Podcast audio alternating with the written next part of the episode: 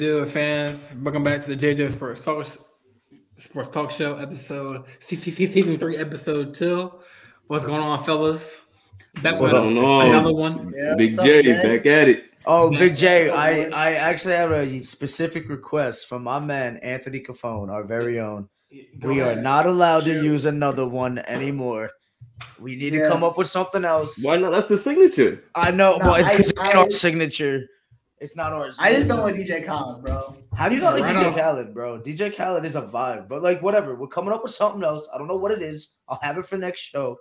But we back, and it's you know another one. I mean, y'all hits with a bombshell. Uses it anyway. I love, I love the, I love the another one, man. Yeah, me too. But like, Ant's right. You know, we got to come up with our own cliche. So on the next ah, one, we'll, we'll figure it out.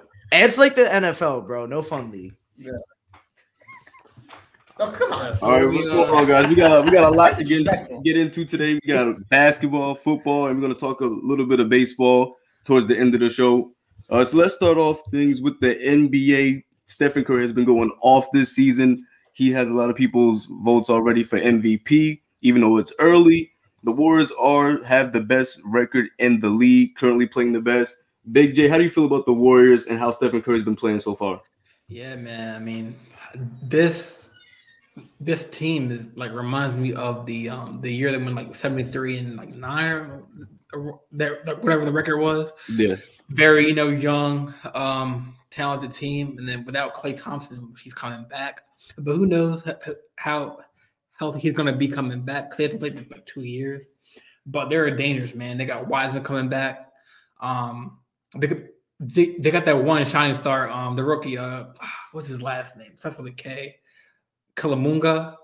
Sorry if I butchered that name, but yeah, they're they're looking good, man. Um, destroyed the Nets the, uh, the other night. I'm sorry, and um, they're they're trying MVP in their own arena for Steph Curry. Um, the man's just doing doing things that you know are. I'm not surprised, you know, because he's used to doing that. So, like, what do you think, Ant?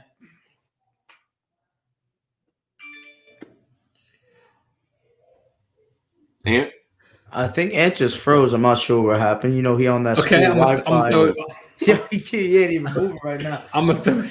But uh, all right, man. How, how, do you feel about the Warriors? I'll, I'll take that right now. I believe yeah, the man ahead. you're looking for is uh, Jonathan Kuminga, Big J. Uh, Kuminga's been playing lockdown defense, been a solid uh, option. I'm sorry, fellas. I'm dying of laughter just looking at Ant's stuff right now. Um, all good, all good, Ant. But Steph Curry right now, if he keeps it up, He's the MVP. There's not even a question in my mind about it. Best player in basketball. This guy is absolutely insane. And quite frankly, greatest shooter of all time. Some say maybe the greatest point guard of all time. Um, it's generational talent. I mean, Dwyane Wade said it best. He changed the game. Everybody's shooting threes. We changed basketball completely because of this man. Um, whether it's for the better or the worst, I don't know. I do like the new uh, rule changes though, with uh, them allowing the more defense. Steph's been uh, adjusting to that quite nicely, better than other players. And moving forward, I mean, when Klay Thompson gets back, the Warriors are going to be a problem because they're already a problem. Even if he's not at 100%, like we're talking about arguably the second greatest shooter of all time, Klay's up there, three and D guy. You as mentioned before by my man Jordan Jean Louis. Uh, he hasn't played in quite some time, man. Almost, I, I, think it might be two years at this point. Um, and quite frankly, it's gonna be interesting to see what he brings to the table. But it doesn't even matter if he's healthy or not because Steph Curry and Draymond Green are holding it down, and they're working with you know some young guys like Poole, uh, Jordan Poole, um, Juan Toscano Anderson and Jonathan Kuminga. So we'll see what happens. Yeah, but uh, I was gonna throw it to Anthony, but he just uh he uh left us for a moment. Maz, do you feel that once Klay and Wiseman comes back, they, they, that they're gonna have a hard time integrating them into the system because since Klay and Wiseman have been gone, the ball movement is is beautiful. Stephen Curry is passing at an all time level. I think this is his best career as far as getting people over. I think he's leading the league and um, setting up his teammates for uh, makes, and he he's uh, averaging one of his career high in assists. Do you feel it's going to be an issue uh, once Wiseman, a ball dominant center, comes back, and when Klay Thompson comes back? I think his assists might go up running a pick and roll with uh, Wiseman. Um, Wiseman's no slouch, man. He's a nice young talent. Uh, we saw some spurts of greatness, but it's a little weird when um you're a center today and you can't shoot the three. We've seen some teams uh struggle with this. So, you know, it's very interesting to see what's gonna happen. Um, and I don't think there's gonna be a problem with Klay Thompson comes back. If anything, his assist numbers are probably just gonna get better because that's somebody that he's we know Klay's probably the best catch and shoot shooter in the NBA I think I've ever seen. Um, it's just automatic, especially when you give him the space and he gets that rhythm. It's it's done. So for me, I don't think Steph's going to be affected. It's not like he's dealing with a splitting time with a Kevin Durant. If anything, he's just got more options. But it's interesting to see what they choose to go with. Obviously, they like Steve Kerr's going to go with what's successful, but you know, bringing in um back Wiseman, it brings in more defensive help uh down low in the block, but I don't even think they need it to be honest with you. Going small ball has won them multiple championships, you know. So it's nice to have, but they're gonna do whatever is successful. And right now, if those guys for whatever reason just can't make it work out, I don't see Klay Thompson being a problem. Um, I don't th- think Wiseman's gonna be a problem either. You know, the Warriors are very big on not having ego, so that's good but they're just going to do whatever it takes to win, man, because that's what champions do and that's what dynasties do. And we are looking at a modern day dynasty. I do agree with that. Welcome back, Anthony. Um, now obviously yeah, sorry, coming off a little bit of technical difficulties. Sorry about that. No problem, no problem. And uh, going back off what Matt said, obviously Klay is coming back off an injury, a serious one that kept him out for over a year. So I am interested to see what he looks like on the defensive end, if he can still be a lockdown perimeter player on the defensive end. But Anthony, tell me how you feeling about the Warriors seat start so far, how Stephen Curry is playing, playing at an MVP level. How are your overall thoughts about the Warriors? And do you see anybody in the West uh, giving them any serious contentions as of right now? Well, Matt, just the Warriors at this point in the season so far have looked unbeatable.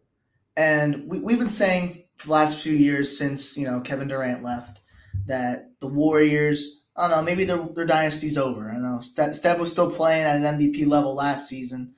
Uh, he didn't win it, unfortunately, but he, he was in the conversation at, for points in the season last year.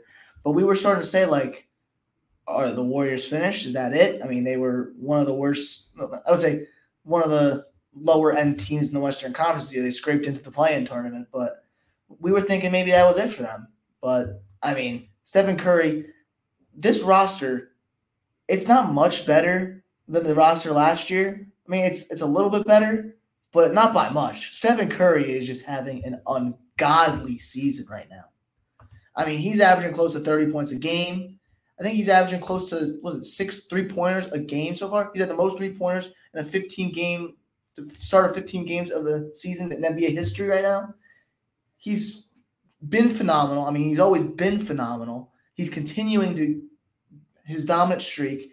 I mean, Draymond's keeping it down for the defensive side of the ball. I think the Warriors right now in defensive rating are, I think, first or second in the league right now. So they're getting they're getting it done on both sides of the ball right now. So when you can do that at top competition to start the season, I mean, it's going to be really hard for any team in the West to really take them down. I mean, I talked about the Jazz a little bit last week. I, I really like the Jazz, but eh, I mean, if, if Curry is playing like this with this not as good of a roster, and then you add in Klay later on in the season, this team isn't going to get beat. I mean, who will? Right now, I, I agree. My thoughts on it on the Warriors so far is they've looked like the best team in the league easily. Stephen Curry, like you all mentioned, is having probably the best season he's had, if not uh, second behind his unanimous MVP back in uh, the 2015 season. He's playing unbelievable. And what makes this so impressive is he's doing all this without Klay. Like, I don't, he's doing this without another top five shooter in the game who also was uh, probably the best defender. Uh, you could argue Draymond, but I think Klay Thompson usually had the toughest assignment, especially when it comes to guarding guarding the other team's best guard. So his season is just is just is, is remarkable right now. But let me throw this to Jordan. Do you see anybody in the West uh, giving the uh, the Warriors a serious competition so far?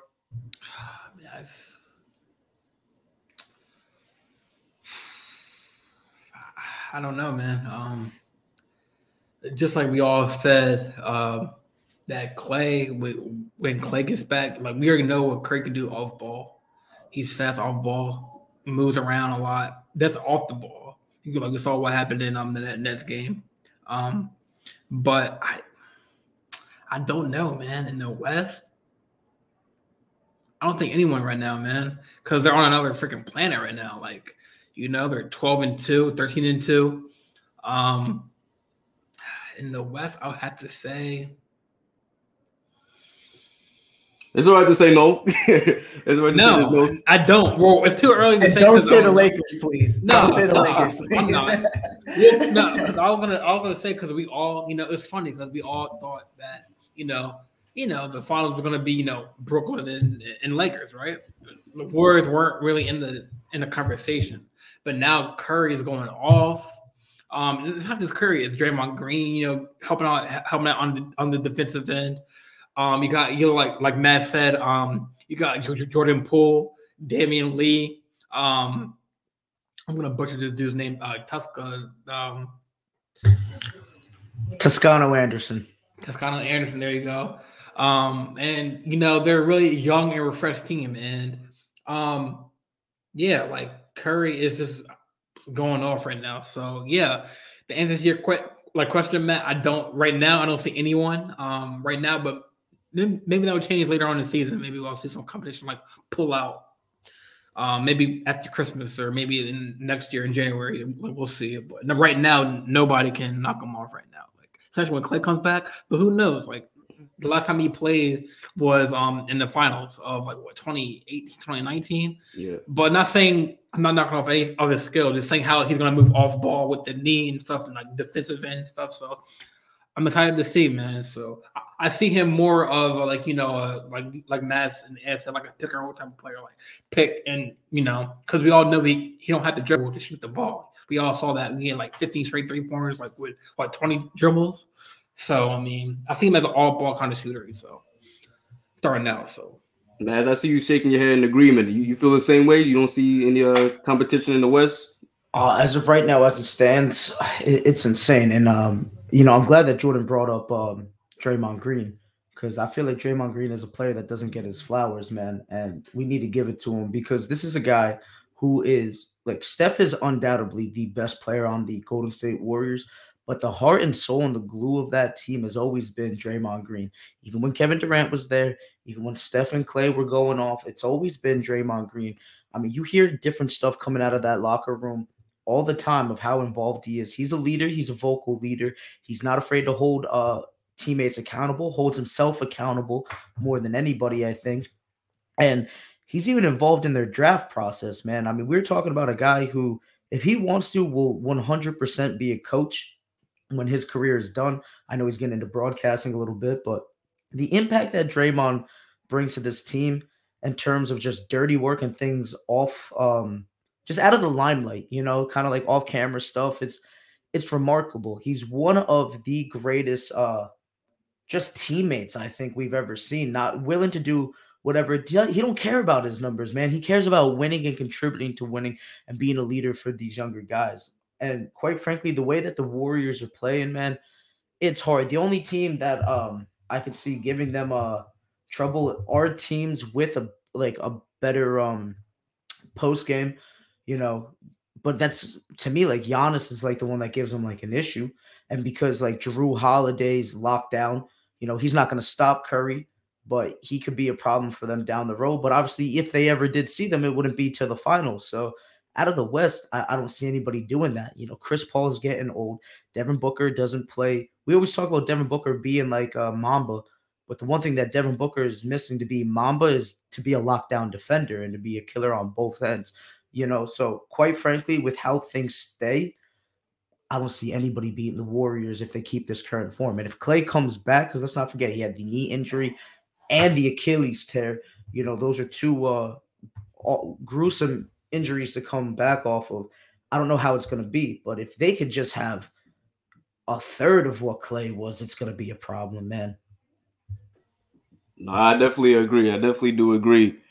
Um, So let's move on. Let's talk about. Oh, this is very. I was very excited to get to this next topic, man. Very excited. The top. Who is the top players in the league, twenty five and under? Now I know. I feel like most of us are gonna have the same answer. So I'm gonna ask you for two because I, I believe we're all gonna have. We all know who number one is. But give me, give me uh two uh, choices, twenty five and under, and I'm gonna throw it to Jordan to start us off. Yeah, I can't wait for this one. Um, so under 25, I'll have to say Trae Young and Luka Doncic right now. Wait, so, so Trae Young is your number one? We're going in order. Oh, in order. In order. I like to say, yeah, okay. So Luka Doncic and then Trae Young. That's my one and two. What about you, Matt? I think. Oh. Oh, or and go ahead.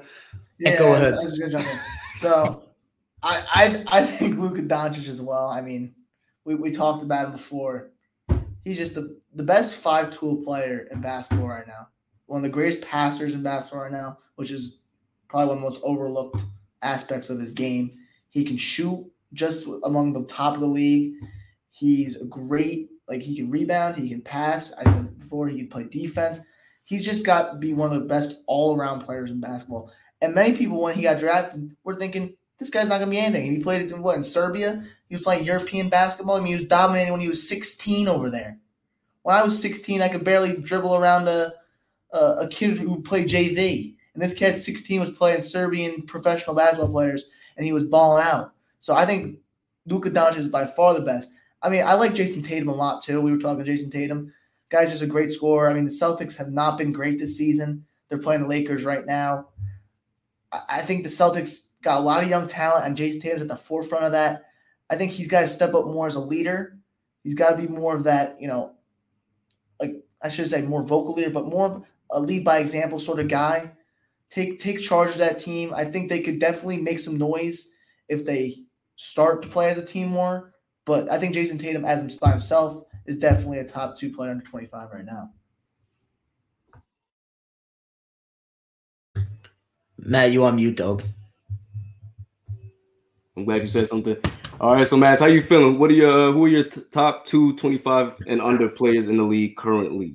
Well, listen, Luka's a bad man, you know, and I could sit here and tell y'all about Trae Young, but the fact of the matter is, uh, Trae's got a solid team around him. Jayson Tatum's got a solid team around him.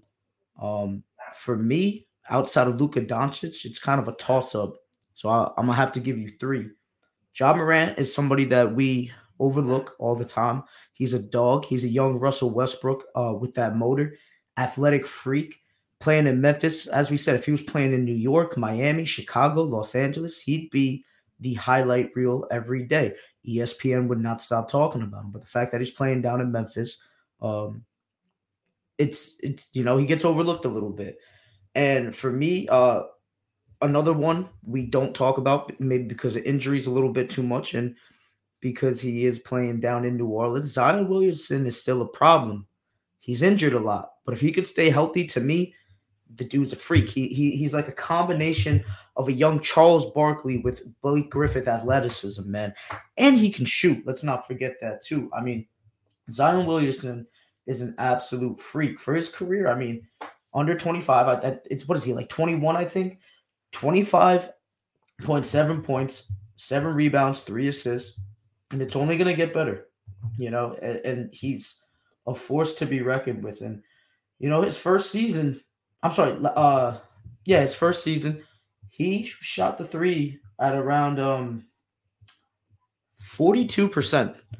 You know, it dropped down last year uh to about 29 percent. But if he could fix that, how do you stop that, man? Kid's an absolute monster. We you've seen him. We've seen him rip the ball out of grown man hands, bro. So uh, to me, I think Zion Williamson gets forgotten about because of the injuries. But if he can stay healthy, it, it's going to come down to him and Ja Morant. And of course, Luka Doncic, we don't even have to talk about him. We talk about him all the time, you know. But those, all I can say is that the league's in great hands.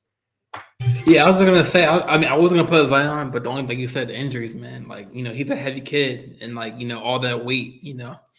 Um, so I was gonna pick him too, but uh, just the injuries is like he has to show me show me more. But obviously the injuries held him down. But you know he's a big fellow, man. So Sorry, Matt, you go ahead. Uh, yeah, I would have to agree with you guys. Luka is the clear cut number one best 25 and under player. But I'm gonna go agree with Anthony on this one, man. Jayson Tatum, I feel, has the most player playoff experience out of all the players that are 25 and under. Um, he's been to what like the Eastern Conference Finals twice, two or three times. He's had two or deep, uh, two or three deep runs. Dunked on LeBron James his rookie year, and then talked to him. Now, yes, they did end up losing that game, but he was battling. He has that killer instinct. The only thing Jayson Tatum needs to learn how to do is close games. Once Jayson Tatum learns how to close games, it is over. I think he could even have a chance at surpassing Luka due to the fact that he's has way more athletic upside, taller, any physical attribute you want to you want to go by speed, vertical, jump defense. The only thing I feel Luka is better at this point in time is facilitating. I feel like Jayson Tatum's upside is better than Luka, even though that, that Luka is better right now. So I'm gonna have to go with Jayson Tatum. I, I will agree with most of what you said, but Luka's shooting is better than Jayson Tatum's, man. That I shot off the that shot off the dribble is nasty, dude. We were talking about this kid. Come on, he he's literally a combination of James Harden and LeBron James at points, man. Granted, the athleticism is is not towards LeBron James, but the the IQ, the facilitating, you know, and then the shot, just the way he draws fouls, the way that he be shooting off that one foot, like the awkward angles. The kid is amazing. But I, I agree with a lot of what you said there. Uh, and Jayson Tatum, Trae Young, everybody, and we didn't even talk about LaMelo Ball. You know, like there, there's some bad, some bad youngsters in the NBA, man. Zach and, LaVine. Zach LaVine. Zach, you know, so yeah, great one. Lonzo. There's a lot, man. Yep. Like the, the league is going to be in great hands. You know, when it's hard LeBron to put. KD, hard to pick two people out of everyone, but for sure. When LeBron and KD, Steph all walk away, I'm still going to be watching basketball because these kids are competing. Right.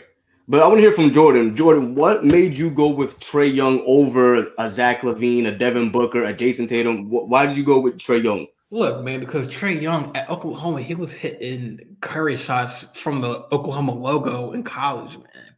And he he, he transitioned that to the NBA. I feel like he's a more more like you know our well obviously Curry's our, our generation too, but he's more of a younger generation for Steph Curry. You know, he, he goes to free ball, go the shot, like you know making plays. Um, kind of you know he's a leader of that of that team, and I feel like. I mean, I could have substituted um, Trae Young, but I think the, we are in good hands with him because like he, he, he can hit like like Curry range shots, man, and like not to that like not consistently, but he can still you know had he still has that range. Um, like like Matt said, and like I said on other podcasts, like we are in good hands with the league when you know LeBron and KD and Steph. Well, eventually when the players hang it up, we are in good lead uh good hands. And all these rookies and uh coming in like at, in college, got my boy um from Duke um Paolo Banchero coming coming to the league, man. So we are in good hands with talent, man. But yeah, Trae Young, I just want to put him in the list because his, his three point ability. Um, he's he, he, and he's still young, doing it. He's, I think he's got the bag too. Like what? Like, like I think at a max extension. I think. So I think he he's what was well deserved. Yeah, no, I, understand where you're coming from, but I simply can't put him in that upper upper echelon of uh, 25 and up uh, younger players just because he's such a liability on the defensive end. Yes, he is uh, a playmaker, but his, his three point shot is actually surprisingly very inconsistent at times. Yes, I feel he does make big shots, uh, especially at this young of an age. He does make some big shots in big games. He shows that he's not afraid of the pressure but I I can't give it to him just based off uh he, he's a six one guard. There's only so much you can do at six one at that position. And uh just to go back on what Mad says, I have it pulled up right here. Jayson Tatum has shot over 40% two times in his career. Luka Doncic has only shot 35% once. So uh, maybe the if you want to go based on difficulty uh, in terms of like the shot making ability, he may he makes a higher amount of difficult shots, but I think in terms of efficiency, Jayson Tatum is a, is a knockdown. Very, he's struggling right now. He's only shooting about thirty two percent right now, so he's off to a slow start. But for sure, but who's the better closer, Matt?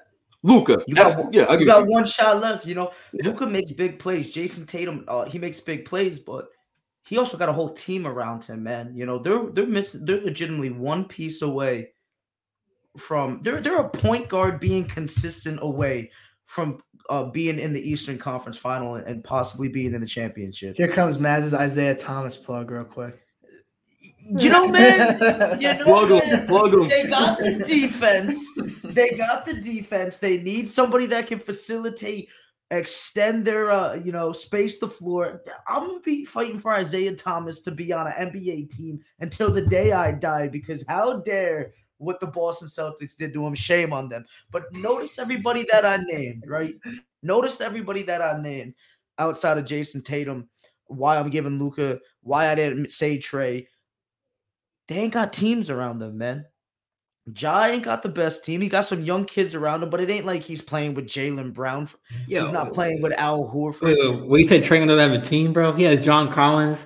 Clint no, no, no, no. I'm, say, I'm saying Trae. Cam Reddish, I'm, bro. I'm saying Trae has a team. That's why he's not in my Oh. upper echelon. Oh, I'm oh, saying Zion and Ja because they're doing this without the help. Obviously, Zion was playing with Lonzo, but Lonzo was just wasn't as consistent as he as we're seeing him uh, play in Chicago. He was showing spurts of greatness that we know were always there, and he took a, a step forward, especially last year.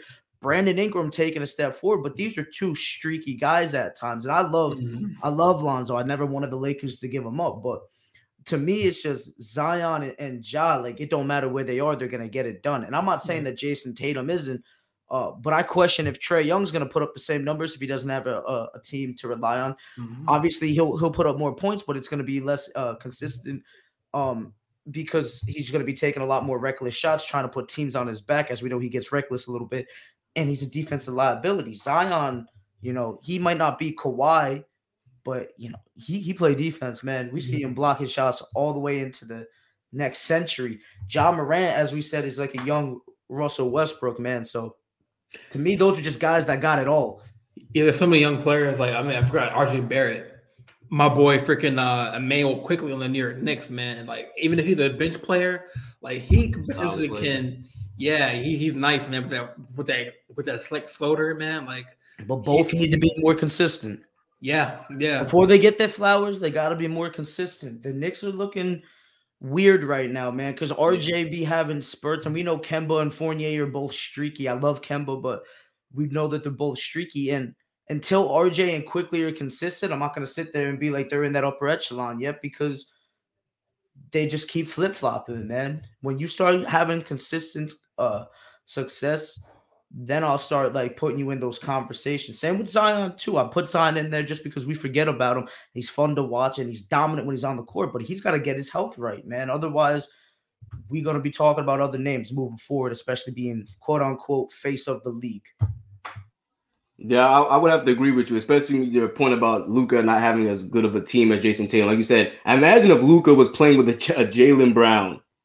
That would be a sick duo. They, if, if I think if Luka Doncic was in the East, they the they would argue probably arguably have a, a top three record. But you have to also keep in mind Jaylen Brown has been out of many games so far. He's in fact he's not even playing tonight against the Lakers.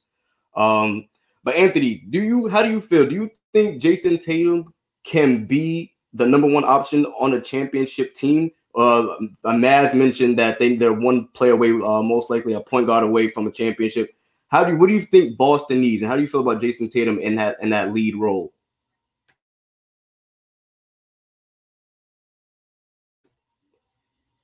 I think it's he went down again. again. Yep. Oh, that damn Montclair, uh, we pay all this money for some Jackie Wi-Fi, man. and you know, I'm gonna take the I'm gonna take oh yeah, you back? Can you hear us, Ant? I don't know if he can hear us. Can you hear? Can you hear us, Ant? I'll, I'll take this question though, man. Yeah, go ahead, go Uh, ahead, man. here's what I'm gonna leave it at right now, right? Jayson Tatum is up 116 to 99 in the fourth quarter on the Los Angeles Lakers that have my Los Angeles Lakers, might I add you, that has Our. Anthony Davis, yeah, our, I should say, Anthony Davis, LeBron James, Russell Westbrook, and Carmelo Anthony, and Jayson Tatum working with Dennis Schroeder and Al freaking Horford and Marcus Smart is up on the Lakers right now. And don't get me wrong, Al Horford is not a bum by any means. He's a little older though. Schroeder, streaky, but pulling it together. he gets it together, they're going to be a serious threat. And that's what I mean by one piece away. I don't trust him to pull it together uh, just because I've seen him play for the Lakers and choke in big moments. But and Marcus Smart too, lockdown defender. But if he, Jayson Tatum is doing this right now without Jaylen Brown, man. Absolutely, he could lead a team to a championship. And what do you think, dog? And I don't know if you heard the question. Did you did you hear uh, the the question I asked you earlier? Uh, no. What question was that? Sorry. Uh, I was asking. Uh, do you think Jayson Tatum could uh, be the number one option on a championship uh, team? And then uh, my second is, what do you feel they're missing? Maz mentioned earlier that they're one point guard away from being real serious contenders again. What do you feel the Celtics are missing, and how do you feel about uh, Jayson Tatum in that lead role? I definitely think Jayson Tatum has the talent to definitely win a championship in Boston. He's got the scoring ability. All he really needs is maybe like a number three scoring option. And definitely he needs a good defensive rebounding big man that can get him extra possessions. Which players that I think that they're going to go after, I don't know. I think, I mean, I don't think John Wall's playing again this year, but I would love to see the Celtics go out and get maybe like a John Wall next year if he's healthy. Uh, this year, I'm trying to think who would be available at the trade deadline. Um, I don't know, maybe like a. I, I actually, I, I really don't know who they would actually go after, but they, they definitely need a number three scoring option. They definitely need a big man down low that can get rebounds and can play good like interior defense. Because right now the Celtics are lacking in that department. I, I really do think though that Jayson Tatum can get it done. He just needs the right talent around him and the right coaching. Before we move on, I'm going to ask you guys this, and uh, I'll let whoever wants to uh, pick this up uh, discuss it first. Who do you think is going to win the NBA championship first, if you had to guess? Luka Doncic, Devin Booker, or Jayson Tatum? Luka Doncic, Devin Booker. Who else? Luka, Jayson Tatum, and Devin Booker. Who do you think is going to win the ring first? I'd say Luka. I disagree. Sure. Yeah, I disagree too. Well, explain yeah. why, Anthony. Why do you feel Luka has a better chance? I just think that the other, all three. I mean, Devin Booker's probably got the best team right now to go out and win a championship. Not that I'm saying that they're going to do it, but as of right now, Devin Booker's got the best chance. But I think Luka's definitely he's got the drive, he's got the motor. I think he's definitely closest in terms of I'm the guy who can carry you to a championship. Devin Booker, I don't think can just carry a team to a championship. Neither do I think Jayson Tatum at, right now can. But as of right now, if Luka Doncic had the pieces around him, he's the guy that I could say he's carrying me to a championship. I think just Devin Booker right now is a better team at the moment, so maybe he'll get that championship sooner. We don't know. Yeah, man, I, I agree with a lot of what you're saying, uh, just based off of individual. But at the end of the day, this is a team sport, and that's why for me it's gonna have to be Jayson Tatum because I think they're legitimately one piece away. I think Al Horford is perfectly fine for them right now. Um, they could have someone better, but you know, Al Horford solid. I, I think potentially you might have to talk about trading Marcus Smart. Marcus Smart's a dog, but if you really want to bring in that big impact player to uh, solidify your big three, Marcus Smart might have to be a trading chip that you have to be willing to give up, especially with that contract that he has. Um, not saying, like I said, Marcus Smart is a quality player, especially defensively, but they just need more firepower, and that might be the only way. So for me, it's I think Jayson Tatum's got to be it. Um, just because I think he's in the best situation. I think Phoenix threw all their chips into one bag and said, "This is the year we're going after," and that was last year, and we know it wasn't good enough. You know, fellas, fellas, I think we're I think I think we're forgetting about one key player, man, in the West, man, Jamal Murray, man. I'm not sure if he I'm not sure if he, he if he's under 25 I'm pretty sure I think he's under 25, but like we, you know, we didn't talk about him either. But on you can talk in the middle, like um. But your question, Matt, uh, to your answer, I think it's uh. I mean, it has to be Luka because, like, like, like, like Matt said, like, when with the game on the line, Doncic has that. Luka Doncic has that Kobe Bryant, you know, you know, that instinct like we saw that um, a couple years ago when he hit that what that what that that off the uh, off the opposite foot uh, fadeaway jumper and, and sank it for the game winner. That shit, that was clutch. Um, like, and right now, I believe, uh, if I was a coach, I like, I would want to have the ball last possession. Like, you know, he had that, he had that LeBron, Kobe, you know, game ice in his veins, uh, type of mentality. And uh, but but we all um defer to how Luka doesn't really have um a lot of players. I mean, he has he has Porzingis, um, which is you know kind of he's kind of iffy. He's kind of injury prone. Um, he's kind of like a stretch big. Um, we got Brunson, the point guard. I got Tim Hardaway. I mean, they gotta keep some key players. You got the dude. Um, he's like seven foot. Um, forget his name. He's he's nice off the bench. Talk about um, Boban.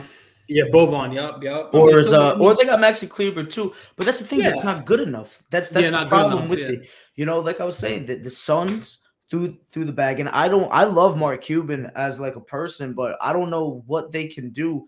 They need free agent signings, dude, because trading. They, I don't think they got enough to to really trade for. Kristaps is basically a broken, busted down. Uh, you know, he's streaky, bro. He ain't what he used to be. He ain't New York injury prone to. I like what you brought up about Jamal Murray, but I think we we look at the best that they're gonna get with Jamal Murray, Michael Porter Jr., and Jokic, and I just don't know if it's gonna be enough, you know. So for me, still, it, has got to be the Boston Celtics, just because they have a trading chip. They legitimately are one piece away, you know, and they're doing they're in they're they're in a win now mode. Let's not get it twisted. They made some big moves, putting Brad Stevens up to the president of uh, basketball operations. Then they brought in uh the Brooklyn um Nets coach whose name is escaping me right now. I apologize, but that's these are like they said these are our guys moving forward, and this is exactly who we uh trust. I'm sorry, it was a uh, Imi uh U- excuse me if I butcher this name, Ime Udoka, and he, he's being they're quality man, but these are they're going after big names in any setting. You know, it's it's quality over quantity for them, but we're not they're they're not afraid to make a move. You know, mm-hmm. definitely win now. I don't see Dallas in a win now mode. I see Phoenix in a win now mode. It's not working. We'll see what happens with Jamal Murray. He's bad. I see Utah in a win now mode, and it's not going to work because the coach isn't good enough. Yeah. So speaking of coaches, I want to. I know this was on the topic uh, for the NBA, but so if the Lakers cannot get it done, um, cannot win a championship with LeBron, Russell, and um, AD, do you think Vogel's on the hot seat, man? Do you think the pressure is on those three key players to get it done, or do you think, um, like, what do y'all think? Because that that that that just popped in my head. The question. Hey, you want to take this think? one? Sure, I'll take it. If they don't get it done this year, Vogel definitely. I mean, what would you say? Like, if he doesn't win a championship or he doesn't make playoffs? Because they they were expected to. I mean, they were the leading odds. Them in Brooklyn, they were like neck and neck with the finals. Even even even Steve Nash. Uh, but I'm saying that like if they don't get it done, like get, get to the. They don't even make a. Cha- they don't even win the championship. All right, all right. Yeah, like so. Right, do you so think he's on a hot seat, or do you think they'll get one I more? think if he doesn't make the championship, um, I, I don't. I think he's on the hot seat. I don't think he's gonna get fired they're gonna see they can they can try one more ride with him.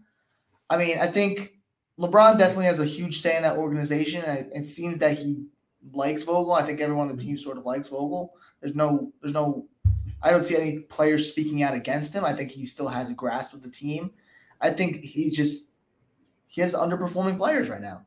Players that are just not getting the job done. Do you think at the end of the day, mm-hmm, like do, do you think sometimes as a coach, that, mm-hmm. that, like you you can't control that. Like you can only do so much from the sidelines.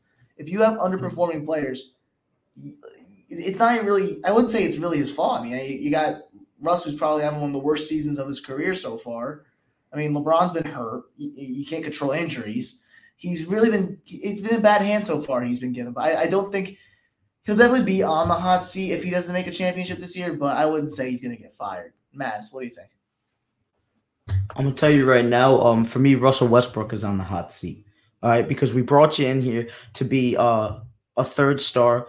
You know, you got your chance to shine. LeBron goes down. You're the primary ball handler. You and uh, AD holding it down. AD's doing work. Um, he was a little streaky at the beginning of the season, but he's just started picking it up and he's doing work right now. And it's still coming down to Russell Westbrook's uh, decision making, inconsistency, And I like Russ, dude. He's fun to watch. I loved him in OKC.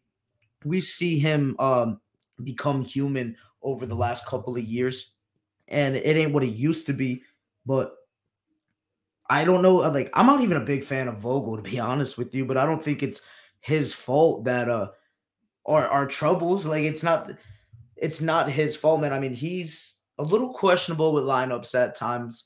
I feel like, and just not saving his guys from himself. But at the same time, like, would you have the balls to pull a Russell Westbrook out of the game if he's on if he's an option? I don't know if I would.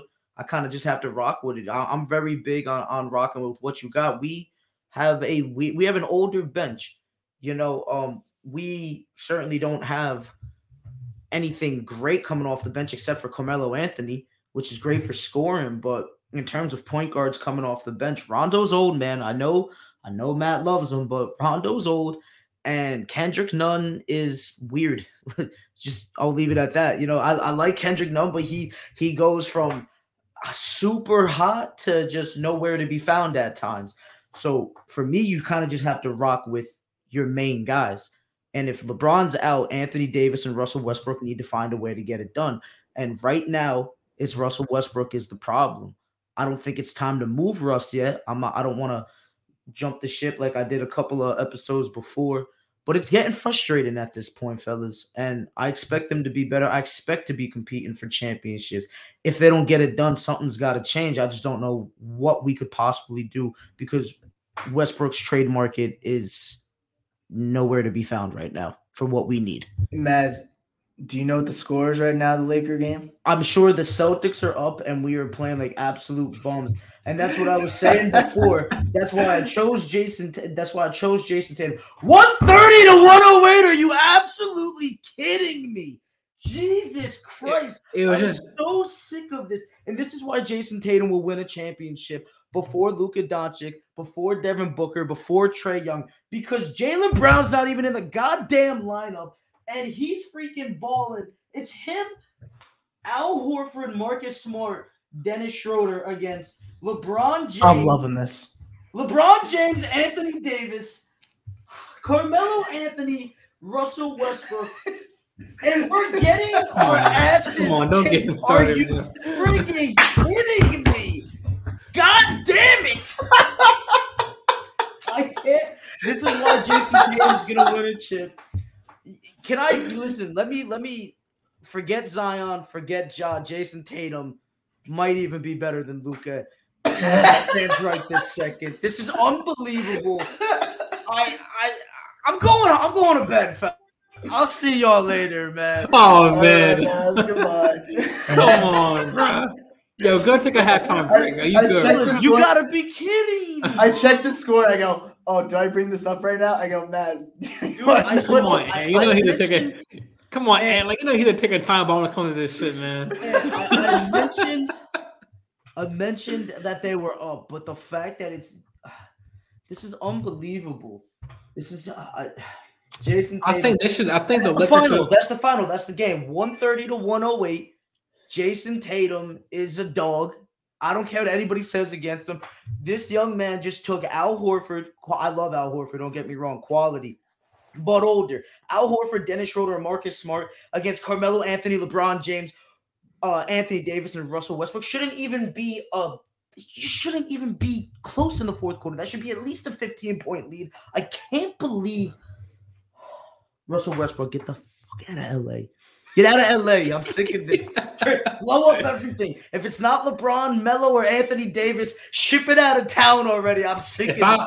I'm if jumping the gun. If I, I'm jumping if the I was, gun, baby. Eh, go ahead, Go ahead, bro. Maz, the fact that you just went from Russell Westbrook, I love him. I think he's a great player. I love him easy. To now after checking the score of the game, being like, Russell Westbrook, get out of here. I'm done this is probably my favorite live reaction that we've had on this podcast ever. Maz, if I was to, if I was the crazy part is the crazy part is he only had he legitimately only had two turnovers. Look like LeBron. Jack, I want you to name this podcast "Maz Gets Mad." Jesus Christ! Listen, listen. Out of the four that I named, the SEC is gonna benefit from the podcast, man. LeBron James had the most turnovers with three, but they didn't have bad nights. I mean, Russell Westbrook went five of 13. What else is freaking new? But I mean, Anthony Davis put up 31, 12, 12 of 21. Um, LeBron James 23, 10 of 16. It's the three point shootings was killing us for crying out loud. You got Westbrook going one for four, Davis going 0 for three. Check out my boy Melo. I hope Okay, Melo went three for four. Shout out Melo. Anybody that was doubting Melo, uh, I'm loving exactly what we're seeing out of this man right now. Playing quality basketball, putting up consistent numbers, and exactly what the Lakers need. The Lakers are losing, and it's not Melo's fault. It's LeBron's health needs to get better. The three point shooting needs to be better, and Russell Westbrook needs to pull it together. I'm glad that he's got the turnovers down, but he absolutely needs to get the shooting down. This is ridiculous. So if I was if I was Vogel right now, I would start THT, man. He's nice. I feel like I feel like he should be starting, and then Russell should come off the bench. You want to play THT at, at your point guard? Here's the thing: THT did start. He was in the starting lineup. He's playing as a shooting guard, but like, so what are you saying, Big J? You want to you want to move LeBron to point forward? Is that what you're saying? No, so I'm saying move um so so THT he's like a, he's like a, he's like a shooting guard. He's like two, right? So yeah, I'll put. Two.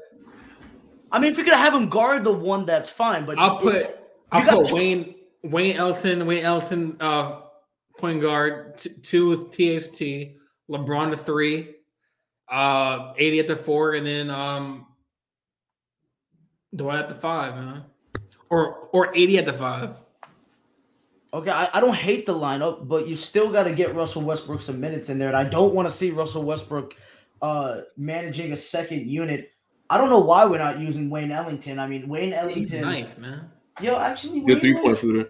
Yeah, but he went 0 for 3 today and only took three shots. But listen, I mean, Wayne Wayne Ellington shot 41% from three last year, fellas. I want to see more of Wayne Ellington in the team. Has defense, has playmakers. Um, they just need shooting. You know, we got star power, but we don't. All three, our top three stars, do not shoot that. LeBron James is our best three point shooter. That's a problem, and LeBron's really stepped it up, but that's an issue. Like when it over Melo. No, I'm, talking. Melo's not a top three. Oh, you're talking about star. Oh, okay. Top he's three. Top Melo, three. Melo is is still quality, but he's definitely the fourth best player. Right. Okay. Um, you said top three. I didn't hear that. Yeah, out of the I top can't three. Wait.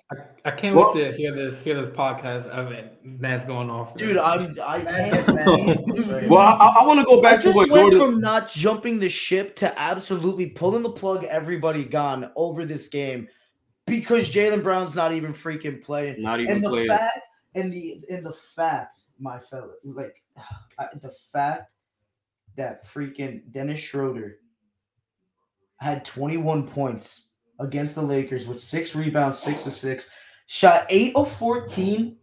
Just proves sometimes you just can't make it on the LA Lakers because there's too much pressure. Screw that guy. Well, that's the biggest problem with the Lakers is their perimeter defense. We every time we go up against a decent guard, they kick our ass. Like literally every time, whether it's Ja Morant, Stephen Curry, you name it. If they're above average point guard, they're most likely gonna get close to scoring 30 on us. That's just the reality of things. But I want to go back. I'm glad you came around to my Jayson Tatum point. Um, like I said, and people forget Jayson Tatum in the playoffs last year, he dropped 50 without Jaylen Brown against the Nets. And he he guarded KD and had KD guard him, dropped 50 on him, and won the game without Jaylen Brown. So I just thought I, I, wanted to add that in there. But going back to what Jordan said about uh, Coach Vogel, I do feel that if they don't make it to the finals, like Anthony said, that he'll be on a hot seat. He doesn't deserve it. He already won a championship. I don't think. I think it'll be more based off rep, uh, reputation than what's actually right. He shouldn't be on a hot seat. He's already done enough. He's a quality coach. Yes, he does put questionable lineups out there on the floor. Uh, like when he puts Rondo and Russ on the court together, I, will never understand that. Like, hey, let's put the two worst shooters on the team together. let's let's see what happens. But um, I, I don't think he deserves to be on the hot seat but I, I can I can see some pressure being uh, added to his, under his seat if he if he doesn't make it to the finals. Absolutely, Matt. And like you just said, there's questionable lineups. Andre Drummond was killing it for us. All right, I don't care what anybody says. Andre Drummond was quality for the Lakers, and he just keeps on continuously rotating him out every time he gets some momentum against the Phoenix Suns. Vogel's a good coach. Is he a Popovich, a Spoelstra? No, but he is quality. But he needs to pull it together. This team needs him to pull it together. But it's not his fault right now, man. The fact that we just said the Big Four just lost to Jayson Tatum and co is a freaking problem. Shout out Dennis Schroeder for pulling it together, man. Like I said, the Boston Celtics are going to be nasty if they get some uh, quality. If they get this out of Dennis Schroeder when Jaylen Brown comes back, it's going to be a problem in on the East Coast. I'm sorry, yeah. the, in the East, but yeah, on the East Coast, it's going to be a problem. Yeah, but God before we move on, like Ed said, I just got one more thing for this topic. Like, it's funny how like the the team that we had last year, but the players like Kuzma and uh, Montrezl Harrell, they're they're they're going off on other teams, man. And we traded them. Schroeder. I mean, obviously he didn't really do good on the Lakers. Like, not not people are like, oh, we need to get him out of here. But look at what they're doing on, on other teams. Dude, they can't handle the pressure. It's just like the we're the Yankees of basketball, man. Some teams yeah. come to these big markets, they can't handle the criticism, they can't handle the fan base. The Los Angeles Lakers are the pinnacle of basketball. I don't care what anybody says. We're the greatest dynasty of all time, greatest organization. We win championships. We always have the best players, and that's just what it is. Sometimes you can't live up to the hype. Brandon Ingram couldn't live up to the hype. Julius Randle was not doing what he was what he's doing now in Los Angeles for whatever reason. There was not even signs of it. All right, Julius Randle was just looking like a stereotypical 1960s power forward. Brandon Ingram with his streaky ass wasn't it just wasn't hanging, dude. He leaves, gets the pressure off him, goes to New Orleans, and we're talking about him being most improved, uh, most improved player. You know, Lonzo Ball, uh, granted, took a little bit, but Lonzo's killing it right now.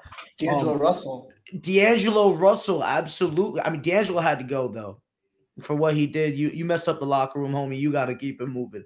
But D'Angelo Russell, I forgot all about D'Lo, bro goes to Brooklyn, and starts killing it. it it's just these wait, was that him or that, was that Nick um Swaggy P? Was that was with, that was with Swaggy P, but he snitched on Swaggy oh. P and messed up the locker room, you know. So he had to go, and that's just the thing, dude. These guys can't handle playing in the purple and gold, you know. It, it's just it is what it is.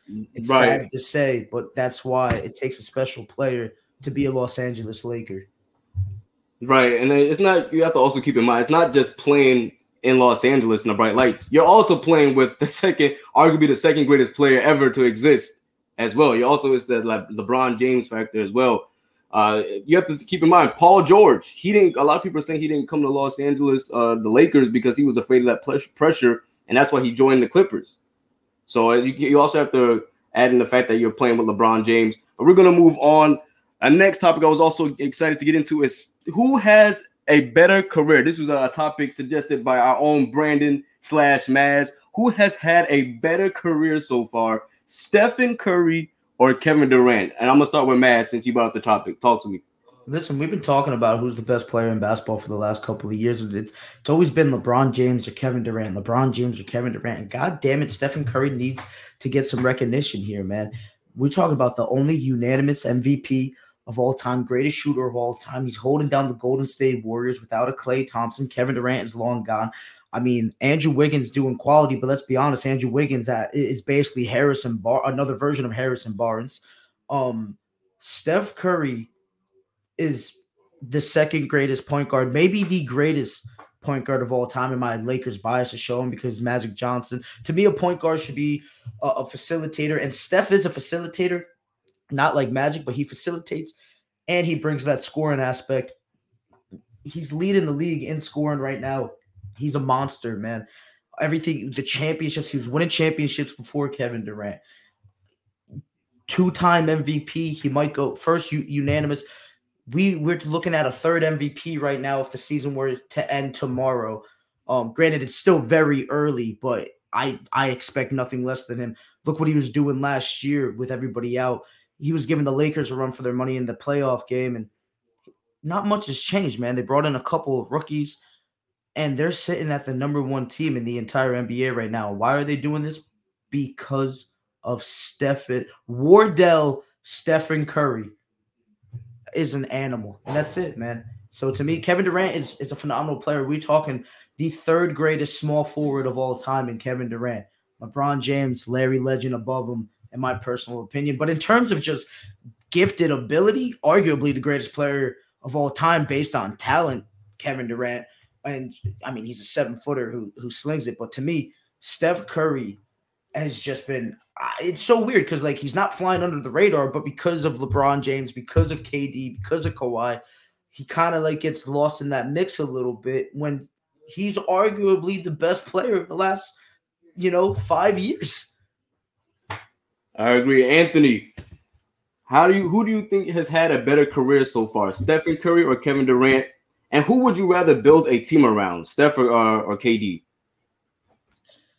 I think that's a conflicting sort of set of questions.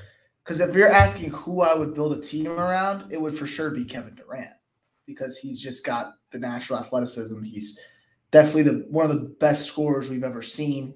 He can do he do on the defensive side as well. I think he's not bad at, at defense. I think if I'm building a team, I'd rather have as Kevin Durant to start like to build around. But if we're talking about who the best player, who has had the best career, I'm taking Steph Curry because he's definitely been that guy. I mean, he's had a great team in Golden State, but he's been the guy in Golden State. He's won two MVPs. He's looking to win his third this year, and it's looking very possible that he might. I mean, he's won three three championships, one without KD, and KD had to win his two championships with Curry. So we're talking who has had the better career. Kevin Durant has needed Steph Curry to win both of his championships. Curry has had one has won one without KD. So if we're talking about team success, Stephen Curry definitely has that. He's won he's more MVPs. He's definitely cemented himself as one of the, as Matt said, one of the greatest point guards ever put in the game. But I'd rather have Kevin Durant to, to build around a team with, but Stephen Curry has definitely had the better career. There's no doubt in my mind. Big J, talk to me. Who, who who do you feel had the better career? And I'm gonna also ask you the second question. Who would you rather start your team with, Stephen Curry or KD? Okay, so when I think of like legacies and careers, I think about pioneers, people who have changed the game. So you think of the Jordans, the Kobe's. You know, when people when when kid when when boys and girls go to the park, when they do that fadeaway jumper, what are they saying? Kobe, Jordan. So I'm about to go with Curry with the greatest career because he has ch- like I, I I said this on previous podcasts um way before I met y'all on my on early season one. I said that um Curry has changed the way we look at the three point shot. Um, he like uh he has when big men so with so KD without without Curry, KD wouldn't be shooting threes, man, because you we don't big men are scrutinized back in the day for shooting three points, right? They're they're known for like they're known as for getting boards at playing big down low. Now we have the Kevin Love, the Jokic, the Giannis going out outside shooting threes. So I look at careers and legacies and who's the better, I had to say Curry because he changed the game. We got people in high school, um, like small ball, just people pulling up from threes because of Curry.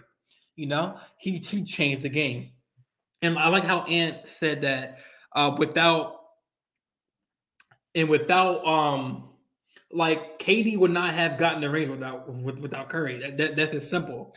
That, I mean, we'll probably save this for another another story, like or another podcast with LeBron and, and KD, whatever. But like the way, um, look, Kate, look, KD when he was on the OKC, he he could have he could have he could have changed my mind because they were up three one against Klay when they were young. They were up 3 1 and, and lost 3 1.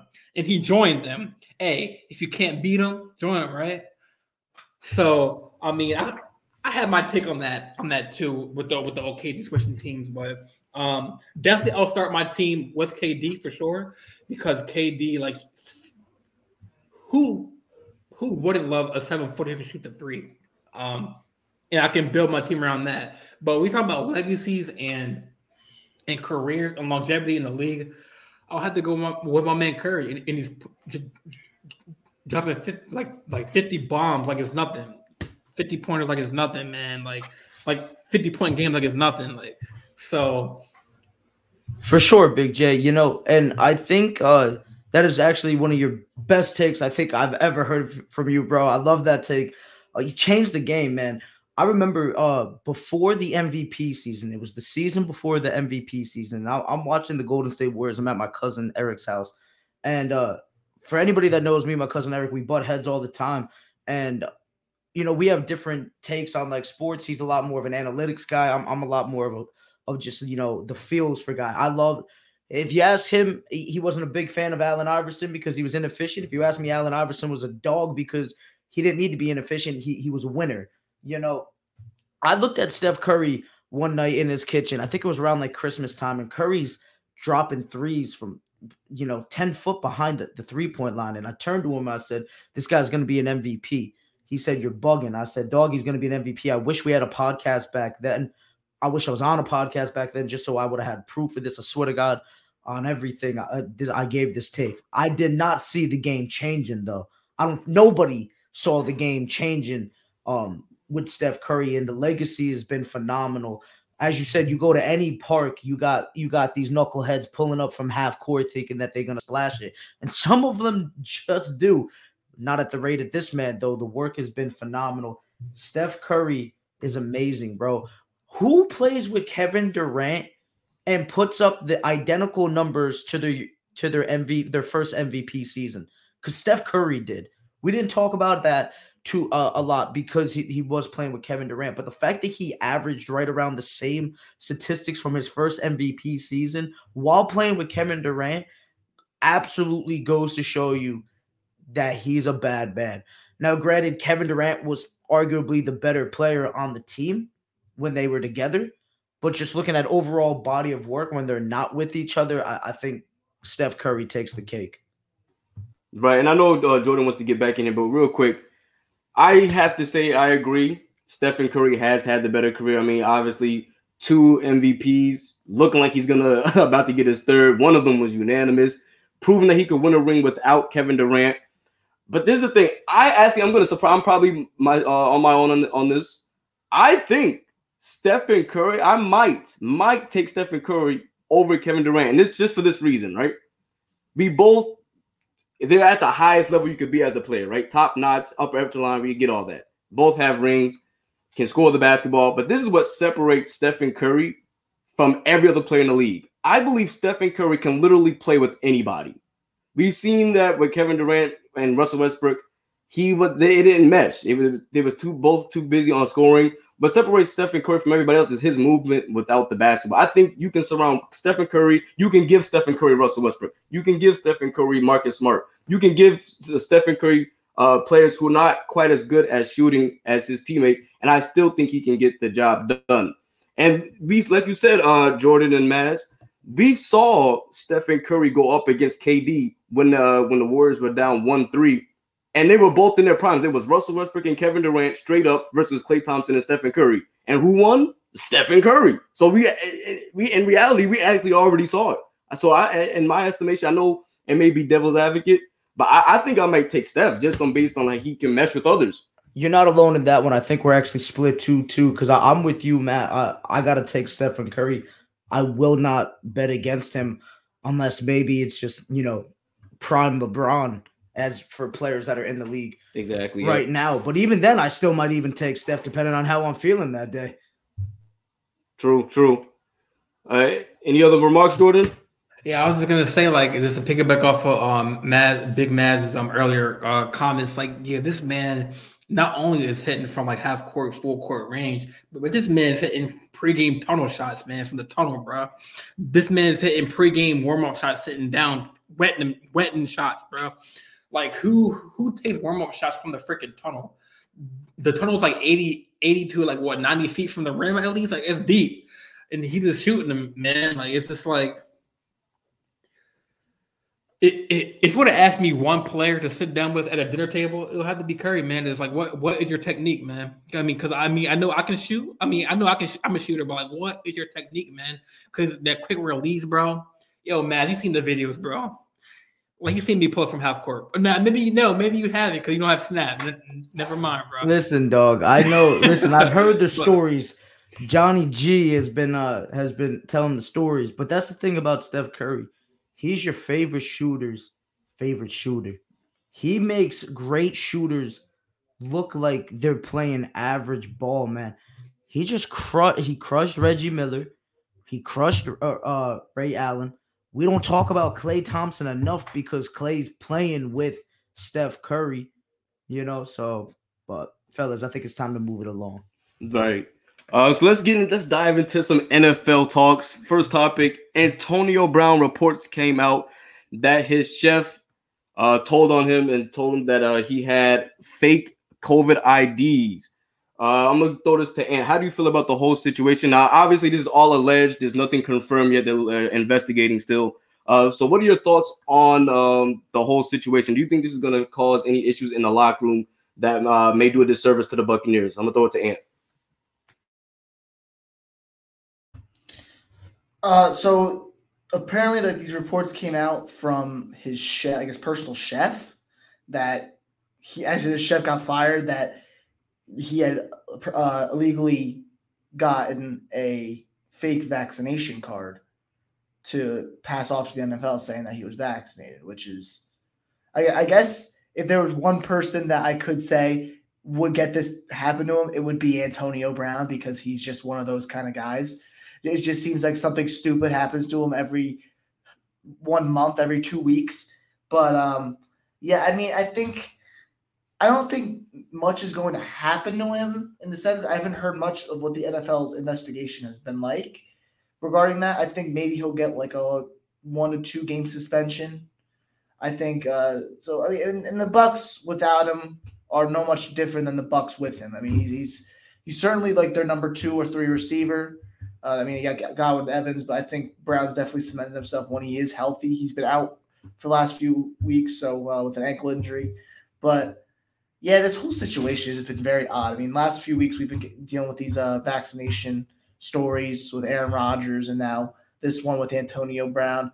It just seems weird that these guys who are making all this money would jeopardize that just so they can't take a shot, which has clearly been proven to not really do much in the side in the sense of uh, side effects. You get like maybe a day of side effects and that's it. But these guys are thinking that it's going to ruin their careers, which it just isn't. I mean, I think they're risking too much just to not get the shot when it, it's clearly been proven that it's that it doesn't really do much to uh, hurt your health.